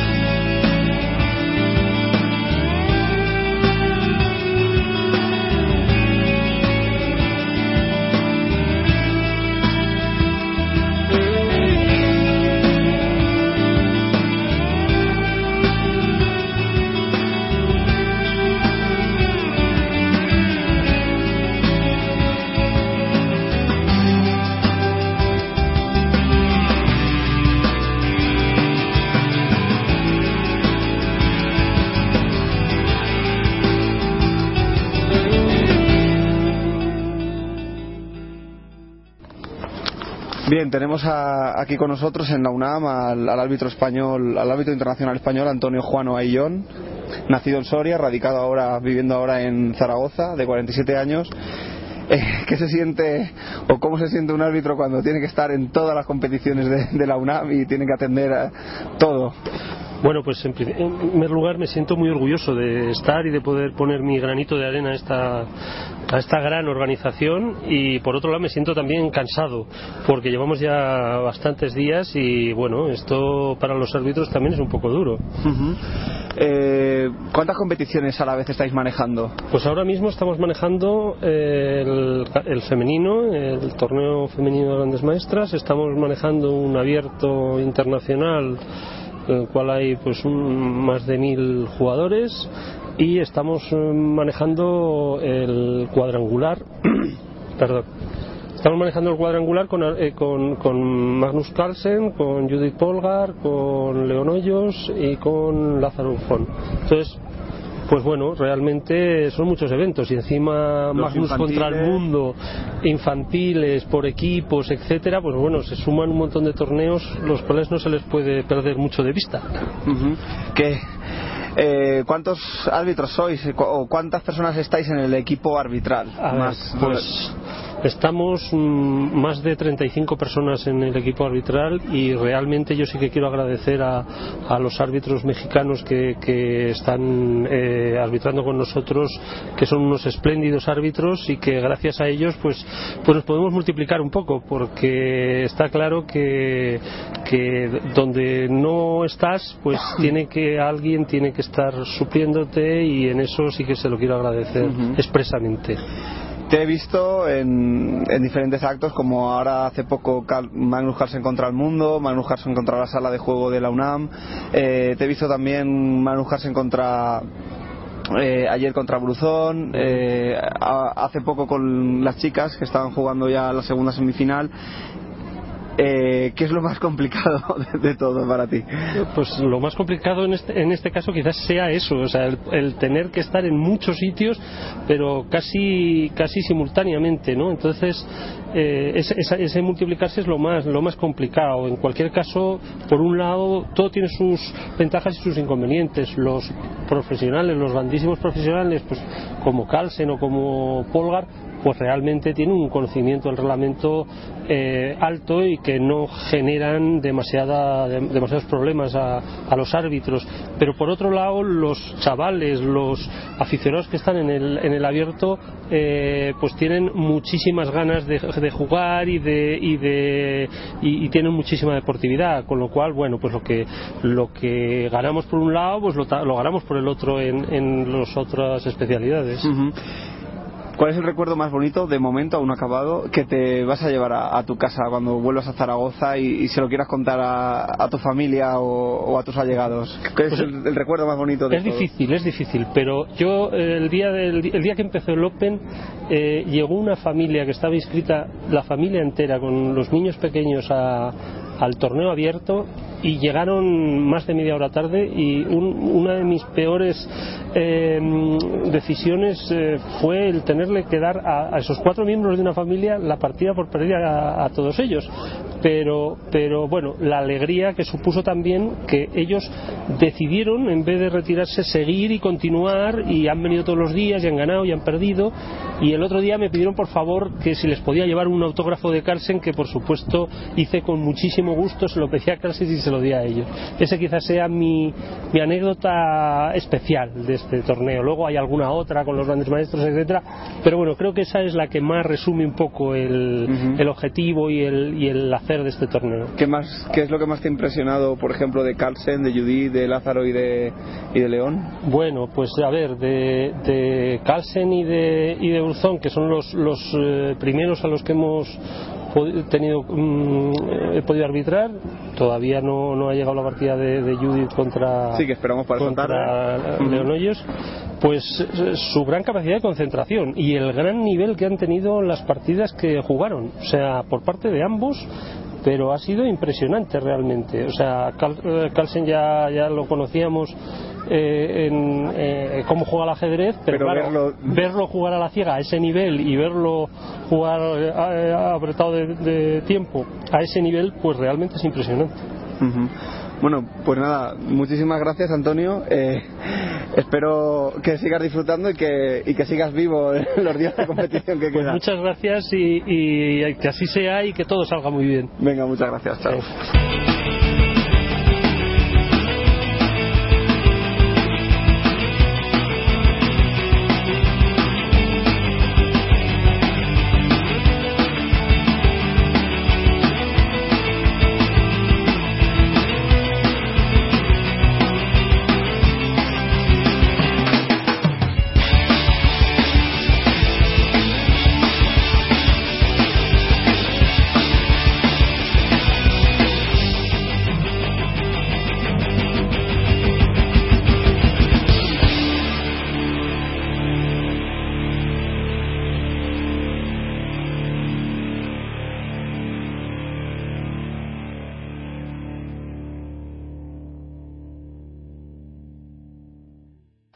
Bien, y ahora vamos a, a poner una entrevista muy interesante que mantuvimos a tres. Eh, López Michelone, eh, profesor de la UNAM, el periodista Federico Marín Bellón y este humilde entrevistador, Yago Bayak. El asunto es trabajar, yo creo que sobre patrones. O sea, meter más patrones más patrones, sí. más perfeccionados. Porque la fuerza bruta, ahorita todo el mundo trabaja en fuerza bruta porque eso funciona. Sí. Funciona y además un encuentra. que 14 o 15 play tampoco no, bueno, ¿cuánto cuánto están trabajando ahora las máquinas? No, las máquinas, por ejemplo, hay hay programas que por ejemplo. 20 20 please, fácil, 20, 10 cosas adelante. ¿Y eso en, en Elo en qué se traduce cada play? No, en, en Elo no, pero eh, pero en profundidad un maestro de ajedrez, un nivel maestro de ajedrez son son siete plis, más o menos. ¿Por jugada? Sí, por, posición. por posición. Pero pueden calcular mucho más. Sí, calcular lo que quieran. Pero, un maestro nacional, por ejemplo, calcula tres y media jugadas adelante. Es como el promedio. Y a veces una. ¿Y eso, a veces, una. ¿Y, eso cómo lo contáis? ¿Habéis hecho algún estudio para saber cuántas calculan? Te voy a decir de dónde. Eh, eh, la computadora Bell que hizo Ken Thompson, esa fue la primera que obtuvo el título de maestro nacional en Estados Unidos. Sí, esa salió en y, Exacto. Y, y además, esa máquina este, calculaba tres y media jugadas adelante. O sea, que de ahí viene un poco la estimación. sí, viene la estimación desde ahí. Desde ahí viene. Ya. Sí, pero... Bueno, ¿y entonces ahora en patrones? En patrones. Y, y yo lo que yo estoy trabajando mucho en la parte de patrones. ¿Estás programando programas de ajedrez? Sí, sí. Pero programas... ¿Vamos a ver un día la Morsa ganando el campeonato del mundo? No, pero vas a ver vas a ver mi colaboración. No, te voy a decir lo que estoy haciendo. Sí tenemos patrones en apertura, que son, por ejemplo, todos los programas, tú juegas E4, Las tabillas, las tabillas, son los patrones. No, no, no, pero antes de eso, no. E4, E5 ya te dicen que es Ruy López, que es Gambito del Rey, bueno, C69, C34, A22, qué sé yo. Bueno, pero en el medio juego los patrones de el ataque doble, el sacrificio de un caballo por no sé qué cosa, o sea, las, eh, alfil por H7 y caballo G5 jaque, dama H5, todo eso son patrones bien establecidos del medio juego, de combinaciones. Hay la antología de la enciclopedia de, de- Sí. de los, los yugoslavos de combinaciones que intentaron hacer una clasificación, pero se hace a mano, es decir, yo veo una posición digo, a ver qué es. Ah, sacrificio del caballo en F7. Entonces pongo, me voy al capítulo de sacrificio de caballos y ahí la pego. No, yo ya tengo una colección de patrones y tengo un programa que revisa sobre una base de datos y me los clasifica como si fuesen de apertura, pero me clasifica los patrones. Entonces el chiste es que cuando un programa de ajedrez vea un patrón, ya no calcule. Pero cuando hay un patrón, a veces puede ser un patrón engañoso, o Sí. que no sea lo mejor. ¿Cómo se da cuenta de eso? Bueno, tiene que ver que las características sean únicas. Y, y, si, y si hay una excepción a la regla, tendrá que calcular. Y no deja de calcular. Y no deja de calcular. Pero, a lo mejor. Se apoyará en dos, en dos factores, ¿no? El cálculo y el patrón. Claro, pero ya se orienta. Ya puede orientar si la jugada. O sea, ya no tiene. Antes tiene que calcular todas las posibles jugadas y decidir. Ahora ya, ya, ya se orienta. Lo orientarás un poco. Claro. O sea, ¿se hará, se hará más humano? Pues esa sería la idea. Ese, ese sería el, el comentario al final del día. Se va a hacer más humano el ajedrez. Va a ver el patrón. Pero sigue sin ser inteligencia artificial. Yo estoy convencido que, que no existe la inteligencia. O sea, las máquinas no piensan. ¿Y cuándo van a pensar? Cuando sean conscientes. ¿Y cuándo va a ocurrir eso? Cuando, eh, cuando ocurre eso, de veras hay que desconectar el, el- la clavija. O sea, no hay que perder ni un segundo. No, no, no, no hay que desconectar, se acabó. Si no, se acabó el asunto. Estoy convencido de eso. Eh, todo el problema, bueno, ya lo ve- cuando salga el libro se los voy a mandar, el libro que escribí sobre cómputo, sobre precisamente si las máquinas pueden pensar. Y toda la discusión alrededor que hay, porque no es nada más idea mía. Hay un tío, un tío que se llama John C. Arle, un norteamericano, que ha trabajado sobre eso y tiene una cosa que le llaman el cuarto chino. El cuarto chino es un cuarto donde él está. Eh, eh, que- perdón, ah, te interrumpo, pero nos vamos un momento, nos sentamos ahí, por ejemplo, en aquel Sí, banco, pero- ahora- ya estamos más, más cómodos. Sí. Y ahora sigues con el cuarto chino. Bueno, el, el cuarto chino es un ejemplo de Searle que dice. ¿Estás grabando ya? Sí. Ah, ¿estás grabando? Hace ya rato. Ah, muy bien. ¿Qué falta de educación? Sí. ¿Tiene permiso? Ah, pero con, Pero- pero, pero con Yago, eh, si, si no me graba, lo, me molestaría. Sí, diría, ¿qué le pasa? este, no, eh, el cuarto chino es, un, es una idea así, es un experimento mental, donde el tipo, el, el John C. Arle, se mete en un cuarto. Eh, se, se mete en un cuarto y recibe a través de la puerta, debajo de la puerta, recibe eh, letreros en chino. Y él tiene pues una serie de manuales y trata de, de descubrir qué le están diciendo, ¿no? Le están diciendo en esas tarjetas. Entonces él contesta de acuerdo al manual. Dice, ah, parece que me dijeron esto. Entonces yo, ¿cómo se dice lo que tengo que contestar? Y entonces escribe en chino y lo pasa. El tipo que está del otro lado cree que está una persona, eh, que, que es una persona la que está contestando y que sabe chino. Pero Searle no sabe chino, solamente sigue las instrucciones de un libro. Es como fuera un ordenador. Exacto. Entonces la pregunta es, pues, si no sé chino, ¿puedo, ¿puedo decir que estoy hablando chino con alguien? Ya. ¿No? Entonces él la dice, vuelta al de Turing, ¿no? Un poco. sí, el punto es que dice, la prueba de Turing no demuestra nada, porque lo que está diciendo es que, eh, que, que engaño al, al que está afuera diciendo, sí, sí, estoy hablando con alguien que sabe chino. Pero yo no sé chino. Le estoy mandando la respuesta, pero, pero es mecánico, no sé qué está pasando. Entonces la crítica es esa. ¿Podría, ¿Podría abstraerse en ajedrez al caso de que, por ejemplo, dicen que la prueba de Turing aplicada al ajedrez sería que un jugador humano no sabría si está jugando contra un ordenador o contra una máquina? Creo que eso ya ocurre. Im- im- imagínate que yo juego contra un ordenador.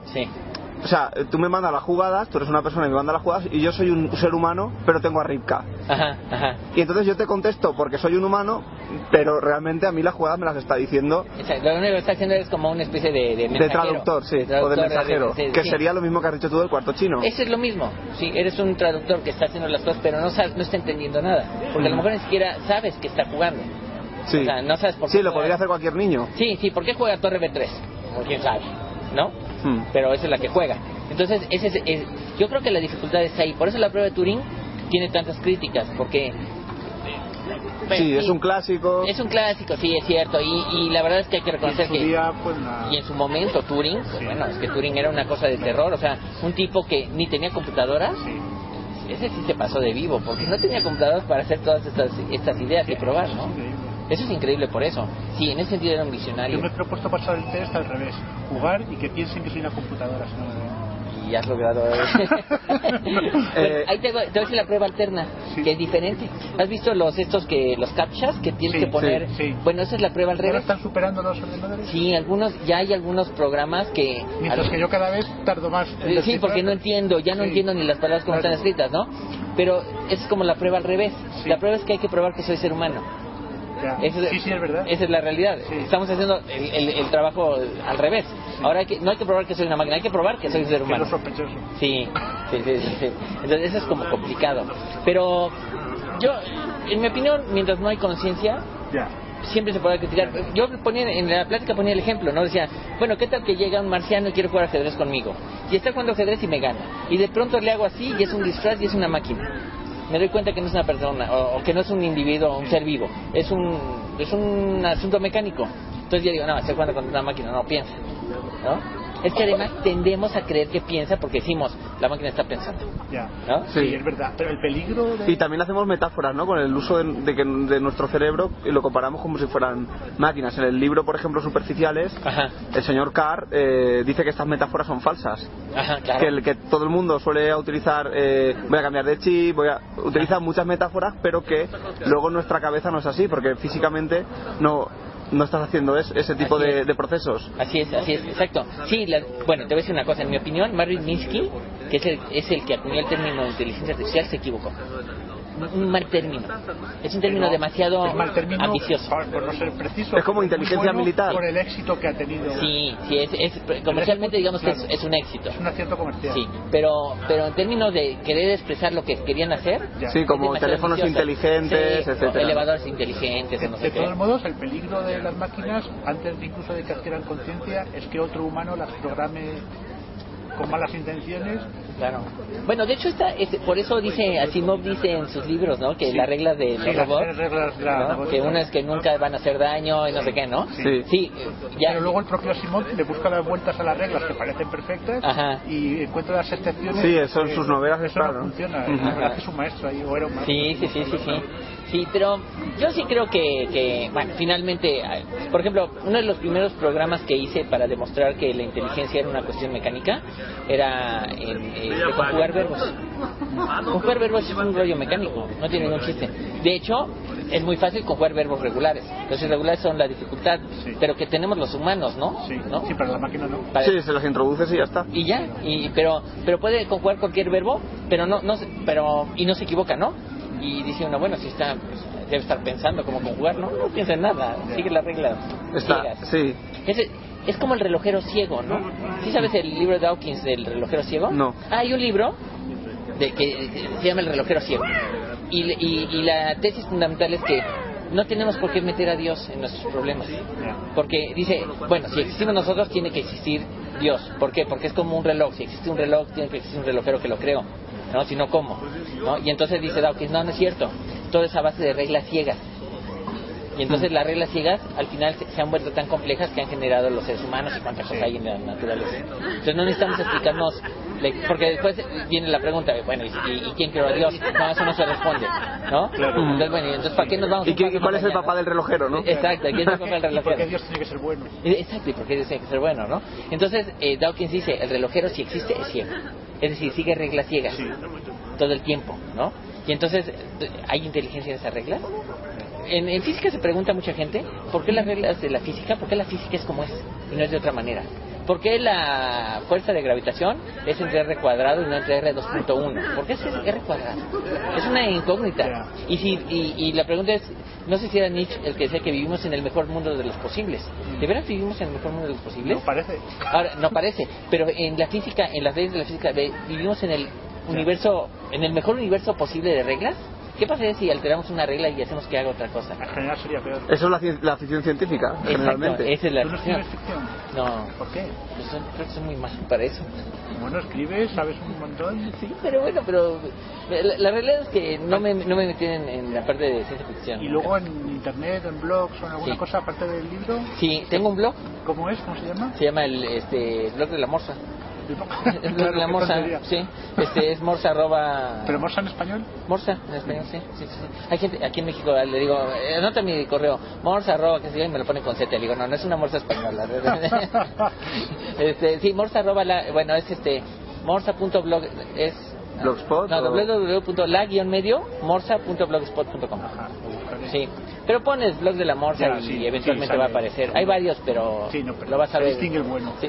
Desde luego que no es el mío el bueno, pero puedes encontrar como en el segundo. No creo que haya un blog de la Morsa mejor. A lo mejor con otros nombres. Hay uno de un peruano. Sí. El blog del Morsa creo que se pone, pero pero eh, pero no escribo más bien como ideas, ¿no? O sea, ¿Y trabajas aquí en la UNAM? trabajo doy clases en la Facultad de Ciencias en cómputo y, y hago cosas de proceso digital. ¿Y hacéis también investigación en tu trabajo, aparte de...? No, solo doy clases. Solo das clases. Solo doy clases. Eh, por tu cuenta, eh, ¿estás trabajando, generas programas, aparte de los patrones que nos has estado comentando? Sí, sí, y eso todo es gratis.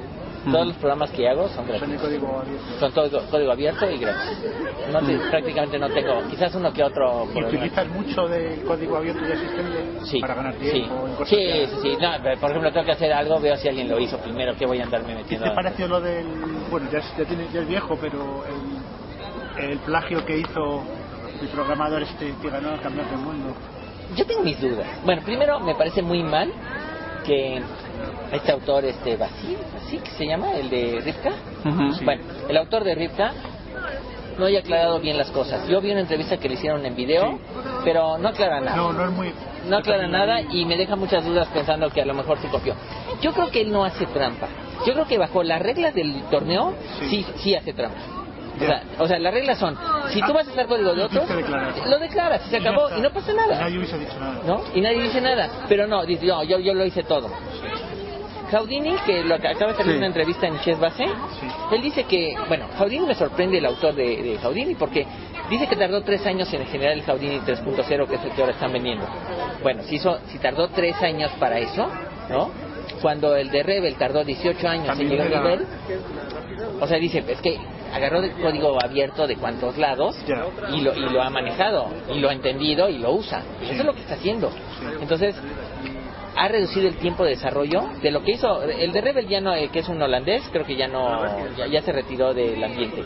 Incluso rechazó ya sus títulos de campeón del mundo en los años que le tocó en protesta por lo que le hicieron a los de Ripka Porque no estaba de acuerdo con que los quitaran. Sí, que no estaba de acuerdo. Y la cosa es que también es difícil pensar en que ser juez y parte. Ya. Porque los mismos que lo juzgan son los mismos programadores que compiten contra Ripka. Es un poco medio feo. Falta un organismo que arbitre, ¿no? De verdad. Sí, ahora, ¿quiénes mejores que los mismos programadores que saben de eso para poder saber si, si sí o si no?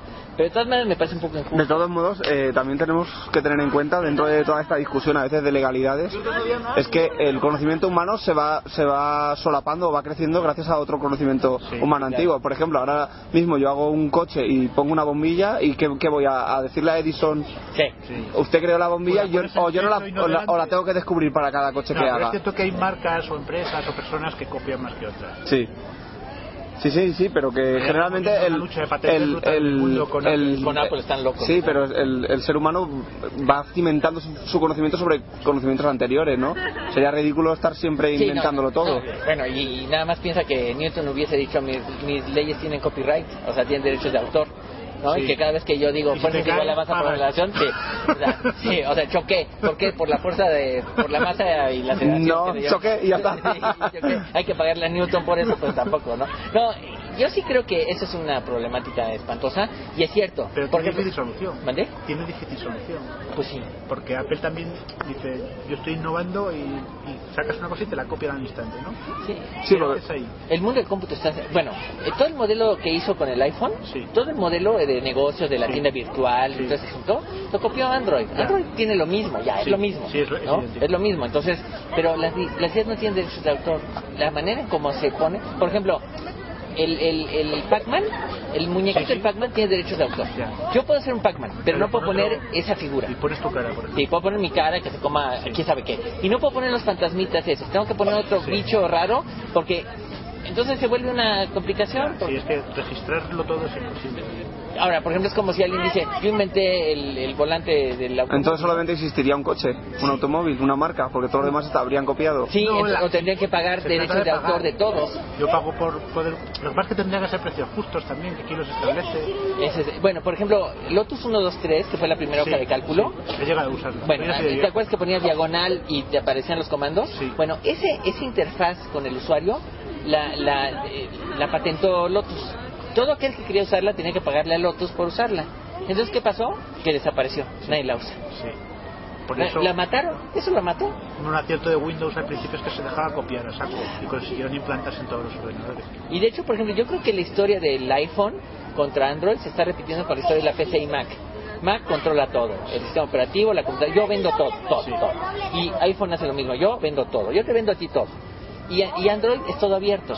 Y entonces finalmente, el último trimestre, se vendieron 180 millones de teléfonos en Estados Unidos, en teléfonos inteligentes. El 75% es de Android. Pero, hombre, porque abarcan cualquier marca. y- Claro, pero es lo mismo con la PC, ¿no? La PC Pero había... ¿quién gana más dinero ahí? De todas las empresas. Apple. Sí, sí, seguro. Sí, pero a la larga terminan Sí, siendo como un, pierden un segmento Sí. chiquito del Bueno, mercado, ¿no? Toda su historia ha sido una lucha dentro de una minoría, ¿eh? Sí, sí, sí, sí, sí. Y han tenido, ya están en su apogeo. Nunca han- Sí. Nunca habían tenido el... eh, comentaban que si en lugar del primer ordenador Apple hubieses comprado acciones por ese mismo valor, ahora serías rico. Claro. Y el ordenador ahora es una patata obsoleta, ¿no? claro, Que- Y una cosa de 2.000 o 3.000 dólares. Tampoco Sí. es... Pues 3.000 dólares de ese momento, ahora en acciones de Apple eres te podías retirar. Sí, sin duda. Para haberlo sabido. Sí, pero bueno, de hecho es cierto, no puedes, o sea, no se puede vivir en un mundo de patentes en ese sentido. No, yo creo que por eso la solución es el código abierto.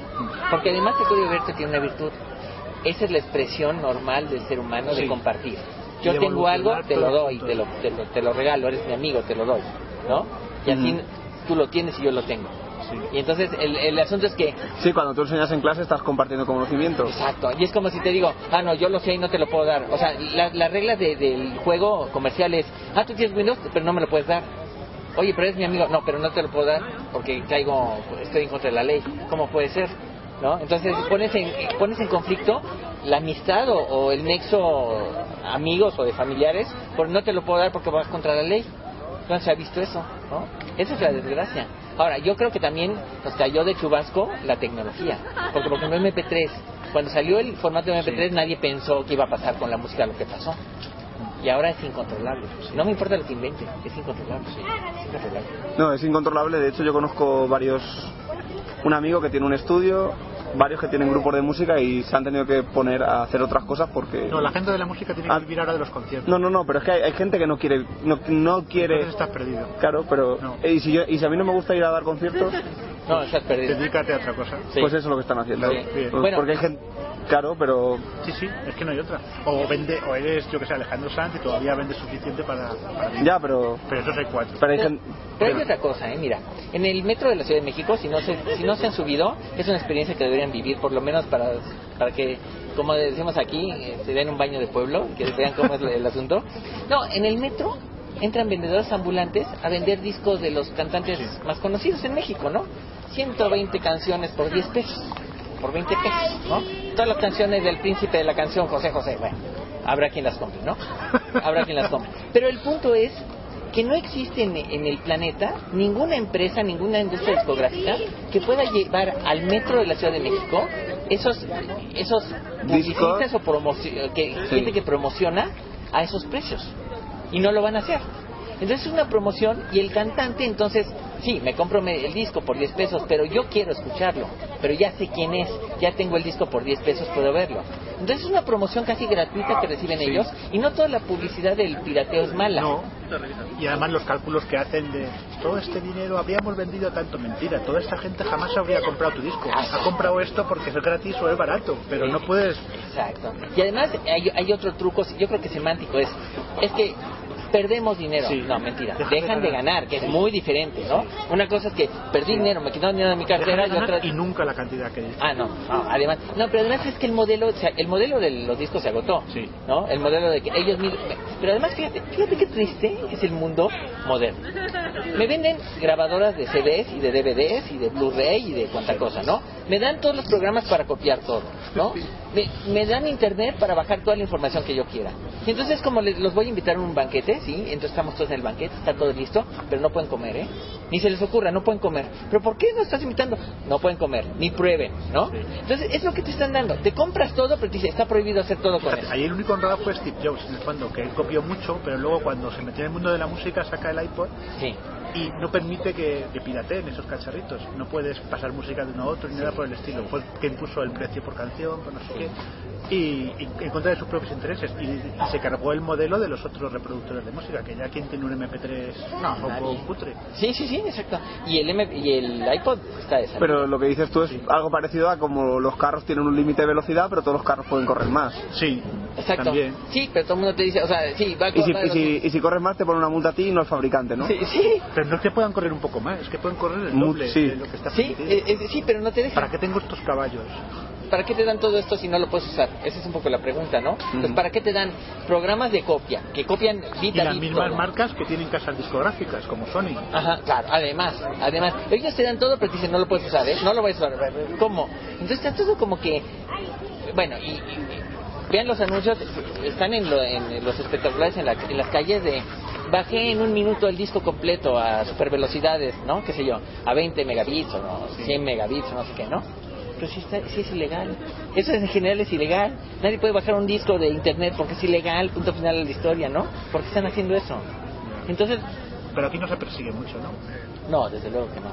No, aquí, bueno, de hecho, si vas por las calles del centro, una vez llevan a Frederick Friedel y con el este hombre de, de Holanda, el que escribió el libro de Ujú. el de el de Sí, Chess, sí, sí. eh, de Dick Van Dick, Dick Ja- sí, Dick- ese, Dick ese Jan, hombre. Y este y los llevaron al centro, lo llevó Rusek y llegaron ¿Y había un puesto había había un puesto de pr- programas y le dijo Rusek, ¿no tendrás el Chess Base? Y bu- buscó y lo encontró. Y lo tenía. Sí, por 20 pesos. Mira que el Shellbase no es... Y que no es algo común que la gente tenga, ¿no? Ahí lo tenés. Entonces no le, no le hizo mucha gracia a Frederick, ¿no? Y después en, eh, en Morelia, ¿tú eh, alguna vez no- Morelia? no, bueno, en Morelia, cuando se hizo el Linares Morelia, eh, se puso una tienda así como los que aquí ahora y se pusieron varios, este, había gente que vendía todos los, los discos de Chess Base, todos los que había en ese momento, la mayoría, pues a un precio mucho más razonable, ¿no? Y para el propio consumidor es complicado. Yo hablo con, con compañeros de profesión que se supone que están metidos en una industria medio cultural Ujú, y, todos se piratean películas, series. Yo, yo jamás lo hago, no ya tanto por honradez como por Sí. falta de tiempo Ajá, y, ajá. y que ya lo que tengo legal no me da tiempo de disfrutar. Entonces digo, ¿para qué perder? Como estos que se bajan 500 películas, pero las has visto? No, no he visto ninguna, pero algún día Pero ya las veré. Es, es acumu- que te Ya, pero tú ahora, ahora ahora te pones, porque- ahora te pones en el lado de, de un productor de cine que, que tienes que poner tu dinero y, el retorno que haces. Sí, es ese. Bueno, ahí te va. Eh, Yo como, imagínate que yo voy a organizar una, voy a montar una película, voy a grabar un disco, voy a, voy a hacer una película y no recibo ayuda institucional. Si la gente no va al cine y se lo descarga todo, Sí. ¿cuántas películas puedo hacer? Sí, claro. No, pero me cargo a, no puedo pagar auto- a- autores, no, puedo pagar. industria poderosa en algún No, no, pero ¿y, y qué haces? no, no tiene De- dejar de existir, ¿no? Porque No. la gente te obliga a dejar de existir. Pero mira, lo que está pasando con la música, por ejemplo, ya está pasando con los libros. Sí, En- Hay un sitio de Matamoros, un gran maestro, Sí. eh, que se llama elajedrez.org. Hay to- todos los días o todas las semanas hay títulos nuevos de ajedrez. Yo he bajado En algunos PDF. en PDF, todos. Yo he bajado algunos. El otro día encontré mi primer libro de ajedrez que alguien lo escaneó. eso es y un honor también. Sí, y además Si te piratean es que eres interesante. Y lo, y- y lo que pensé, dije, no voy a reclamar. Primero porque yo hago lo mismo, yo bajo de otros autores, ¿no? Pero por otro lado es que si le digo que lo quiten, va a aparecer en 20 Sí, otros sitios. va a ser peor. Va a ser peor, entonces mejor ni pío, ¿no? Y vi que lo habían bajado más de mil personas, de lo cual significa que yo no tengo regalías de mil personas que quizás lo hubieran comprado. Bueno, o quizás no. Sí. No, o sea, eso Claro. es lo que asumo, ¿no? Claro, por su precio Sí. legal. Pero, pero bueno, Pero en España nos reímos mucho porque hay eh, cantantes que luchan mucho contra la piratería, se les llena la boca. Sí. Y Ramoncín, por ejemplo, que no vende un pimiento, no conozco a nadie que haya comprado nunca un disco de ese hombre. Y, de- y en, las, en las mantas que venden por las calles, jamás Tampoco. verás un disco de él. Están otros, pero Porque él no. él es tan malo que... Y luego ha salido, por ejemplo, Sabina hablando, diciendo, bueno, tampoco, como quitando la importancia, diciendo, yo ya gano suficiente, que me pirateen un poco, tampoco pasa nada. Y el otro se, se encorajinó con él. Y, ¿tú, de qué vas? Sabina vende y tú no, el que debería preocupar la piratería es él. Es no, que, tú- que me quejo yo de la piratería musical. es- no, Sí, que no tiene ni un disco. Claro. Es un problema real. Pero yo creo que es que nos nos, hay- no- nos cayó con mucho vasco la tecnología y no hay marcha Ha sido demasiado rápida, ¿no? Muy rápido. Y no ha, ma- no ha habido manera ni siquiera de legislar. Cuando quieres legislar, Van ya todo el mundo ya van. van Sí, pero esa es una de las es una de las leyes entre comillas Sí. de la legislación. Sí. La legislación se regula eh, generalmente muchos años después de que, Pero de en que cuestiones la realidad. sociales vas por detrás y bueno, acabas organizándote. Pero en cuestiones tecnológicas estás muerto. No, y, sí, además más se mueve cada vez más rápido. Sí. O sea, El eh, retraso cada vez es mayor. ve, ve nada más la, la velocidad de las máquinas de ahora y demás. Y son dos años o.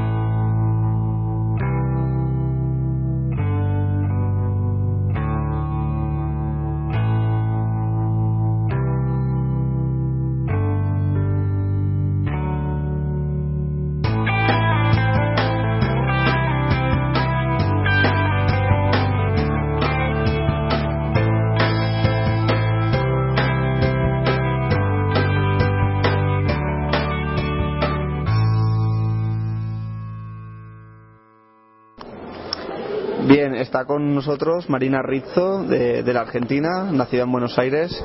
Eh, Marina, ¿cuál es tu relación con el ajedrez? Bueno, me he dedicado, la verdad, toda mi vida al ajedrez desde los 5 años. Me dediqué a la competencia hasta los 23. Luego, mm, bueno, formé mi familia, tuve mis hijos y demás. Ahí lo dejé durante más de 10 años. Este, pero me empecé a enseñar a niños de 4 y 5 años. Entonces fundé una escuela que se llama El Caballito de Palermo en Buenos Aires y eh, armé un equipo de gente, eh, hoy por hoy son 12, 13 docentes que van a escuelas primarias y a jardines. Y a partir del año pasado, del 2000, 2010, 2011, empezamos a trabajar con lo que es ajedrez para empresas y armamos, digamos, como una rama que se, le pusimos Chess for Life. Este, y que intentamos bueno llevar el ajedrez a, a gente de empresas o instituciones que le pueda que le pueda ser útil en el día a día de, de la empresa. ¿Qué es lo que más demanda una empresa cuando se acerca al ajedrez? Eh, bueno, las experiencias que hemos tenido fueron el año pasado y este. eh, en realidad la- la- se aborda de esta manera. Nosotros vamos de la mano de una consultora. Esta consultora conoce a la empresa porque ya viene trabajando con ellos desde hace tiempo. Y generalmente lo que están demandando es trabajo en equipo, eh, visión estratégica o pensamiento estratégico. Eh, y, eh, y hay otro tema que trabajamos también que tiene que ver con la gestión del tiempo, cómo eh, tomar decisiones en momentos de estrés o en, digamos, cuando uno no, no tiene largo tiempo para hacer un análisis de qué es lo que va a ocurrir y hay que tomar decisiones sí o sí. ¿Es bueno tomar decisiones cuando uno está extremadamente cansado? Eh, bueno, si me remito al ajedrez, digamos que no, pero en la empresa eh, quizás eh, quizás sea un, un buen aporte esto de trabajar en- bien en equipo, digamos que el equipo esté aceitado y en esa instancia cuando uno cuando uno tiene poco tiempo, pero al ser un equipo la decisión va a ser más consensuada. Eh, ¿El mercado es un tablero de ajedrez? El ¿Lo mercado. así? No, sabes que no no planteamos eh, como que cada pieza es un elemento del mercado o que el tablero es el mercado, sino que trabajamos desde la parte eh, lúdica y desde eh, incorporar ciertos hábitos de pensamiento a través del juego de ajedrez y a través de juegos de pensamiento lateral. Creo que el mix entre el ajedrez y los juegos de pensamiento lateral es muy bueno para la empresa porque la minoría de los que toman estos cursos o estas capacitaciones saben jugar al ajedrez. Entonces uno tiene que tomar parte de, lo que es la jornada de, de capacitación, por lo menos media hora, para enseñar las bases, que no pasa de espacio y movimientos y jaque mate, y a partir de eso poder trabajar en cuestiones puntuales que preocupan en el día a día de la empresa. Y como hay gente que no sabe jugar al ajedrez, introducimos los juegos de pensamiento lateral porque son juegos buenísimos que eh, invitan a abrir la mente, a salirse de lo que es el pensamiento lógico, secuencial y lineal y abordar el- problema desde otro punto de vista. ¿Un ejemplo de pensamiento lateral? Eh, bueno, eh, lo que pasa que lo tenemos que, por ejemplo, una secuencia de números, una secuencia de números y vos le decís, eh, bueno, del 0 al 9, pero dispuesto de determinada manera, ¿no? Y entonces le decís, bueno, eh, ¿cuál es el orden lógico que tiene esta secuencia de números? Y la mayoría empieza a sumar, restar, eh, Hacer dividir, hacer potencias y, bueno, no, se dan de cabeza. Y en realidad el orden tiene que ver con el alfabeto. ¿sí? Por ejemplo, 0, 5, Sí. después sigue así.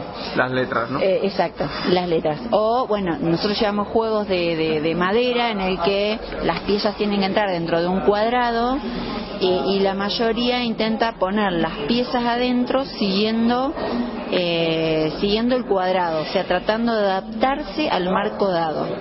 Esto es muy propio de lo lógico y lo lineal, pero si uno se sale de eso, intenta poner las piezas de manera diagonal que no se adapte. Estamos hablando como si fuera el Tangram, por ejemplo. Por ejemplo, por ejemplo, eh, pero son piezas que no ocupan todo el espacio, pero la única manera de que entren es ubicándolas en diagonal. Y no sé por qué motivo, son pocas piezas, son cuatro piezas y casi nadie lo puede lograr. Yo creo que esto eh, tiene que ver con esta tendencia que tenemos en los trabajos formales o en la educación formal también. En, en, digamos, yo estuve muchos años en, trabajando en eh, que tendemos a adaptarnos al marco que nos da el entorno. Entonces, todo lo que es creatividad o todo lo que es eh, llegar al problema o la solución del problema desde otro punto de vista, se nos, eh, se nos achica, se nos achica ese espacio de creatividad que te lo dan este tipo de juegos.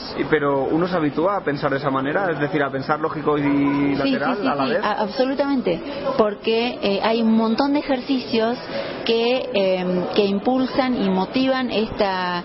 Es como un ejercicio, es un ejercicio donde vos permitís que ambos hemisferios cerebrales trabajen.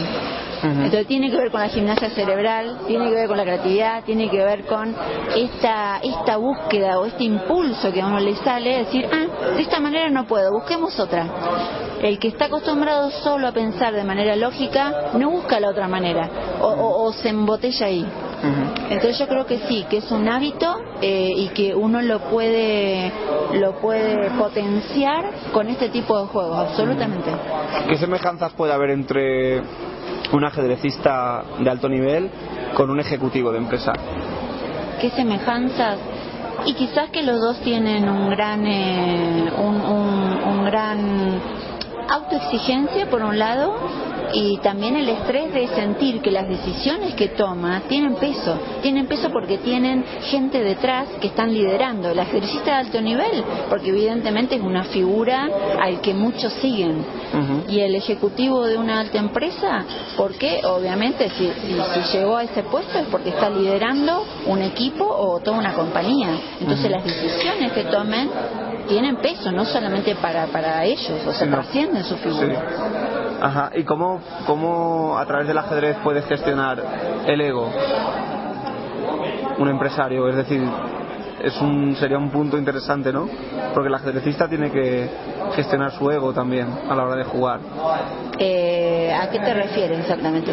En la gestión del ego muchas veces solamente hay que cambiar una letra, es la gestión del elo. Ah, ok, ok. Eh, un jugador con, con mucho ego podría pensar que ha perdido por causas externas pero nunca porque él cometió un error o, o gestionar esa su grandeza, ¿no? ¿Eso lo trabajáis a través de, eso no lo, no lo hemos trabajado, digamos, desde este punto de vista que me lo estás planteando, pero yo creo que un buen líder eh, tiene un buen líder. Sí, aperturas, tal. lo, que, lo que es raro es que no hayas llegado a más.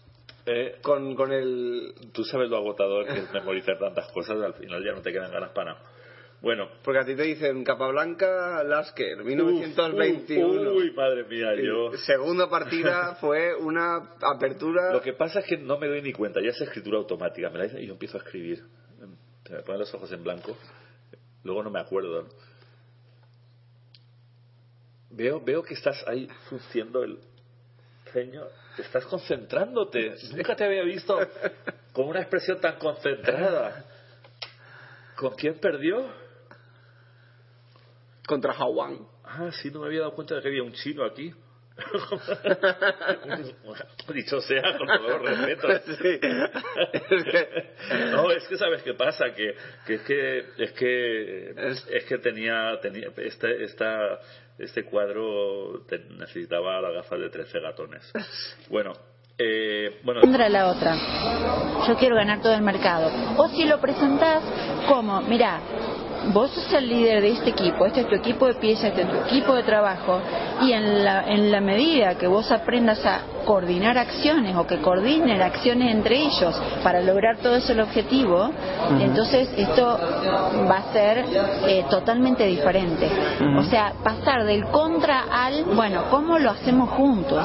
¿Cómo, cómo eh, presentar el ajedrez no como una guerra, sino como vos sos el líder y esas son tus piezas y cómo haces para que coordinen acciones de la mejor manera?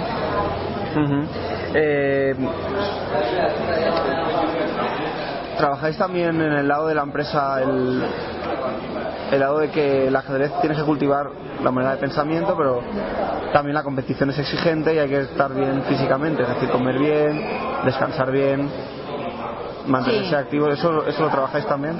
A mí me, todavía no lo hemos trabajado a eso, eh, pero sí me, me interesa muchísimo, incluso desde, desde mi escuela para chicos y desde el libro que escribí que se llama Mis primeros pasos en ajedrez, orientado a docentes y padres, eh, el tema el tema de el cuidado del cuerpo, el cuidado del medio ambiente. O sea, para mí personalmente el ajedrez me ha dado eh, una un, ¿Equilibrio? un equilibrio en el sentido de, de decir, bueno, yo pienso en las jugadas, pienso en el tablero, pero eso luego lo vuelco hacia mi vida y pienso de qué manera lograr una calidad de vida mejor, no solamente para mí, sino para mi entorno.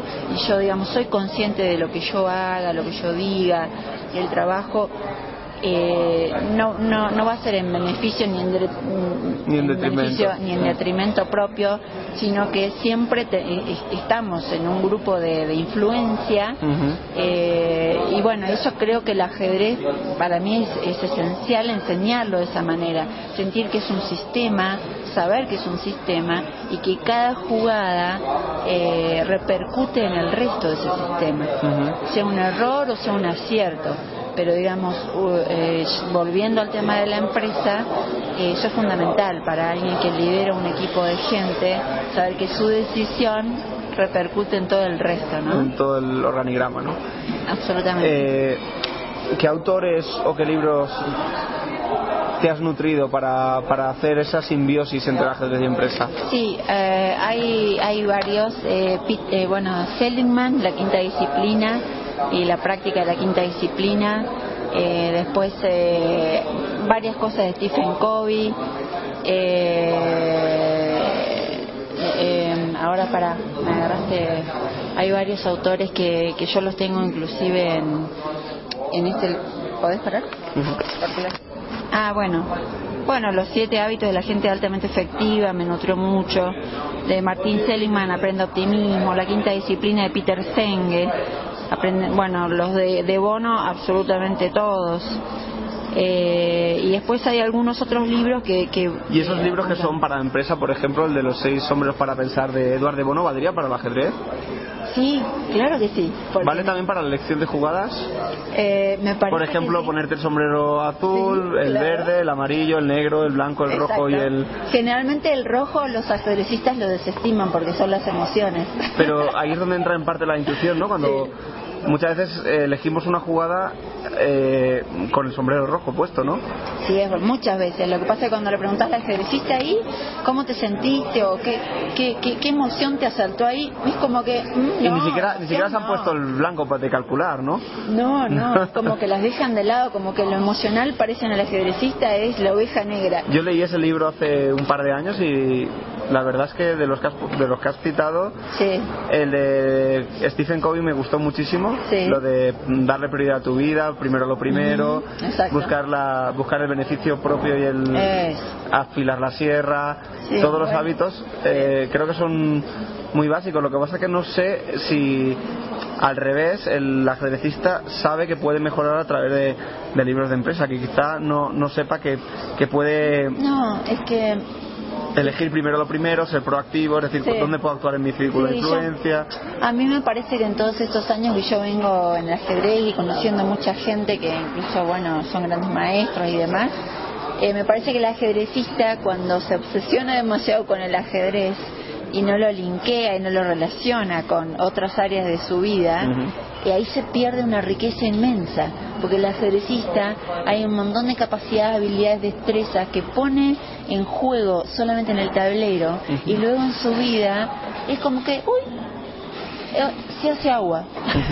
Acaban de publicar en España el de los, los siete hábitos para los adolescentes altamente efectivos. Ah, que, que lo escribió Cinco el, el- el hijo. Sí. Y no sé si lo leíste. En Ese no lo leí todavía. Pues es un libro bastante interesante también Ah. porque está trabajado para, para chavales y si dais clases pues quizá Sí, os podría os podría ayudar porque el, el, el hijo en el libro comenta justamente eso, ¿no? Que, Claro. que este, es, este es más divertido porque es para niños. Claro. Sí, él también escribió otro que es El líder interior. Es Ujú. muy excelente libro. También sobre eh, este método aplicado en escuelas de Estados Unidos. Este, así que bueno, es un tema muy interesante. Eh, realmente que una vez eh, habéis introducido a los empresarios, eh, digamos un poco las los rudimentos del Sí. juego, ¿qué, qué es lo que soléis plantear? ¿Ejemplos o...? Sí, se plantea, digamos, hay como dos presentaciones, una que se hace en Chessbase con ejemplos eh, con esa temática en particular, por ejemplo, toma de decisiones y eh, un PowerPoint donde se sigue, digamos, un, un lineamiento general de, de- de cómo va a ser la capacitación ese día, ¿no?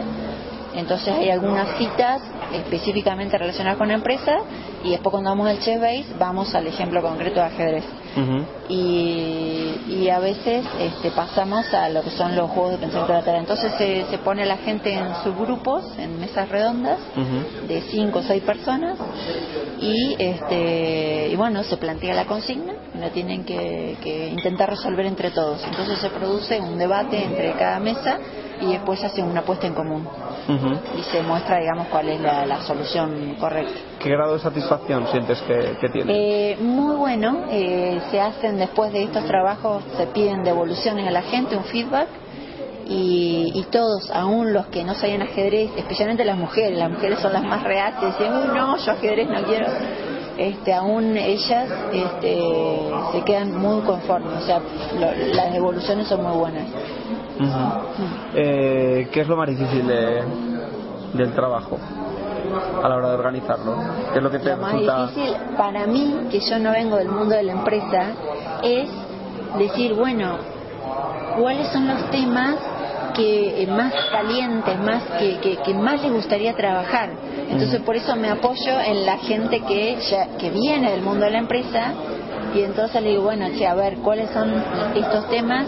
Y pensar con a través del ajedrez, con, con ejercicios muy sencillos, cómo plasmarlos para que les resulte Es este, instructivo. instructivo. ¿Y qué, qué les puede enseñar a los empresarios la gestión del tiempo que hacemos los ajedrecistas? Y eh, por un lado se puede ell- ellos en general se asombran de la cuestión de cómo uno puede tomar una decisión tan rápida con tan poquito tiempo, teniendo tan en pocos cuenta datos, tan- ¿no? Exacto, teniendo en cuenta, claro, todo un tablero con un montón de piezas y, y un resultado por por venir. Eh, lo que pasa es que el ajedrecista tiene la facilidad de que, bueno, el resultado es uno, es una partida y listo. En el, Sí, en el no se va- no ejecutivo, se va- sí. claro, por Se ahí perdió millones. sí.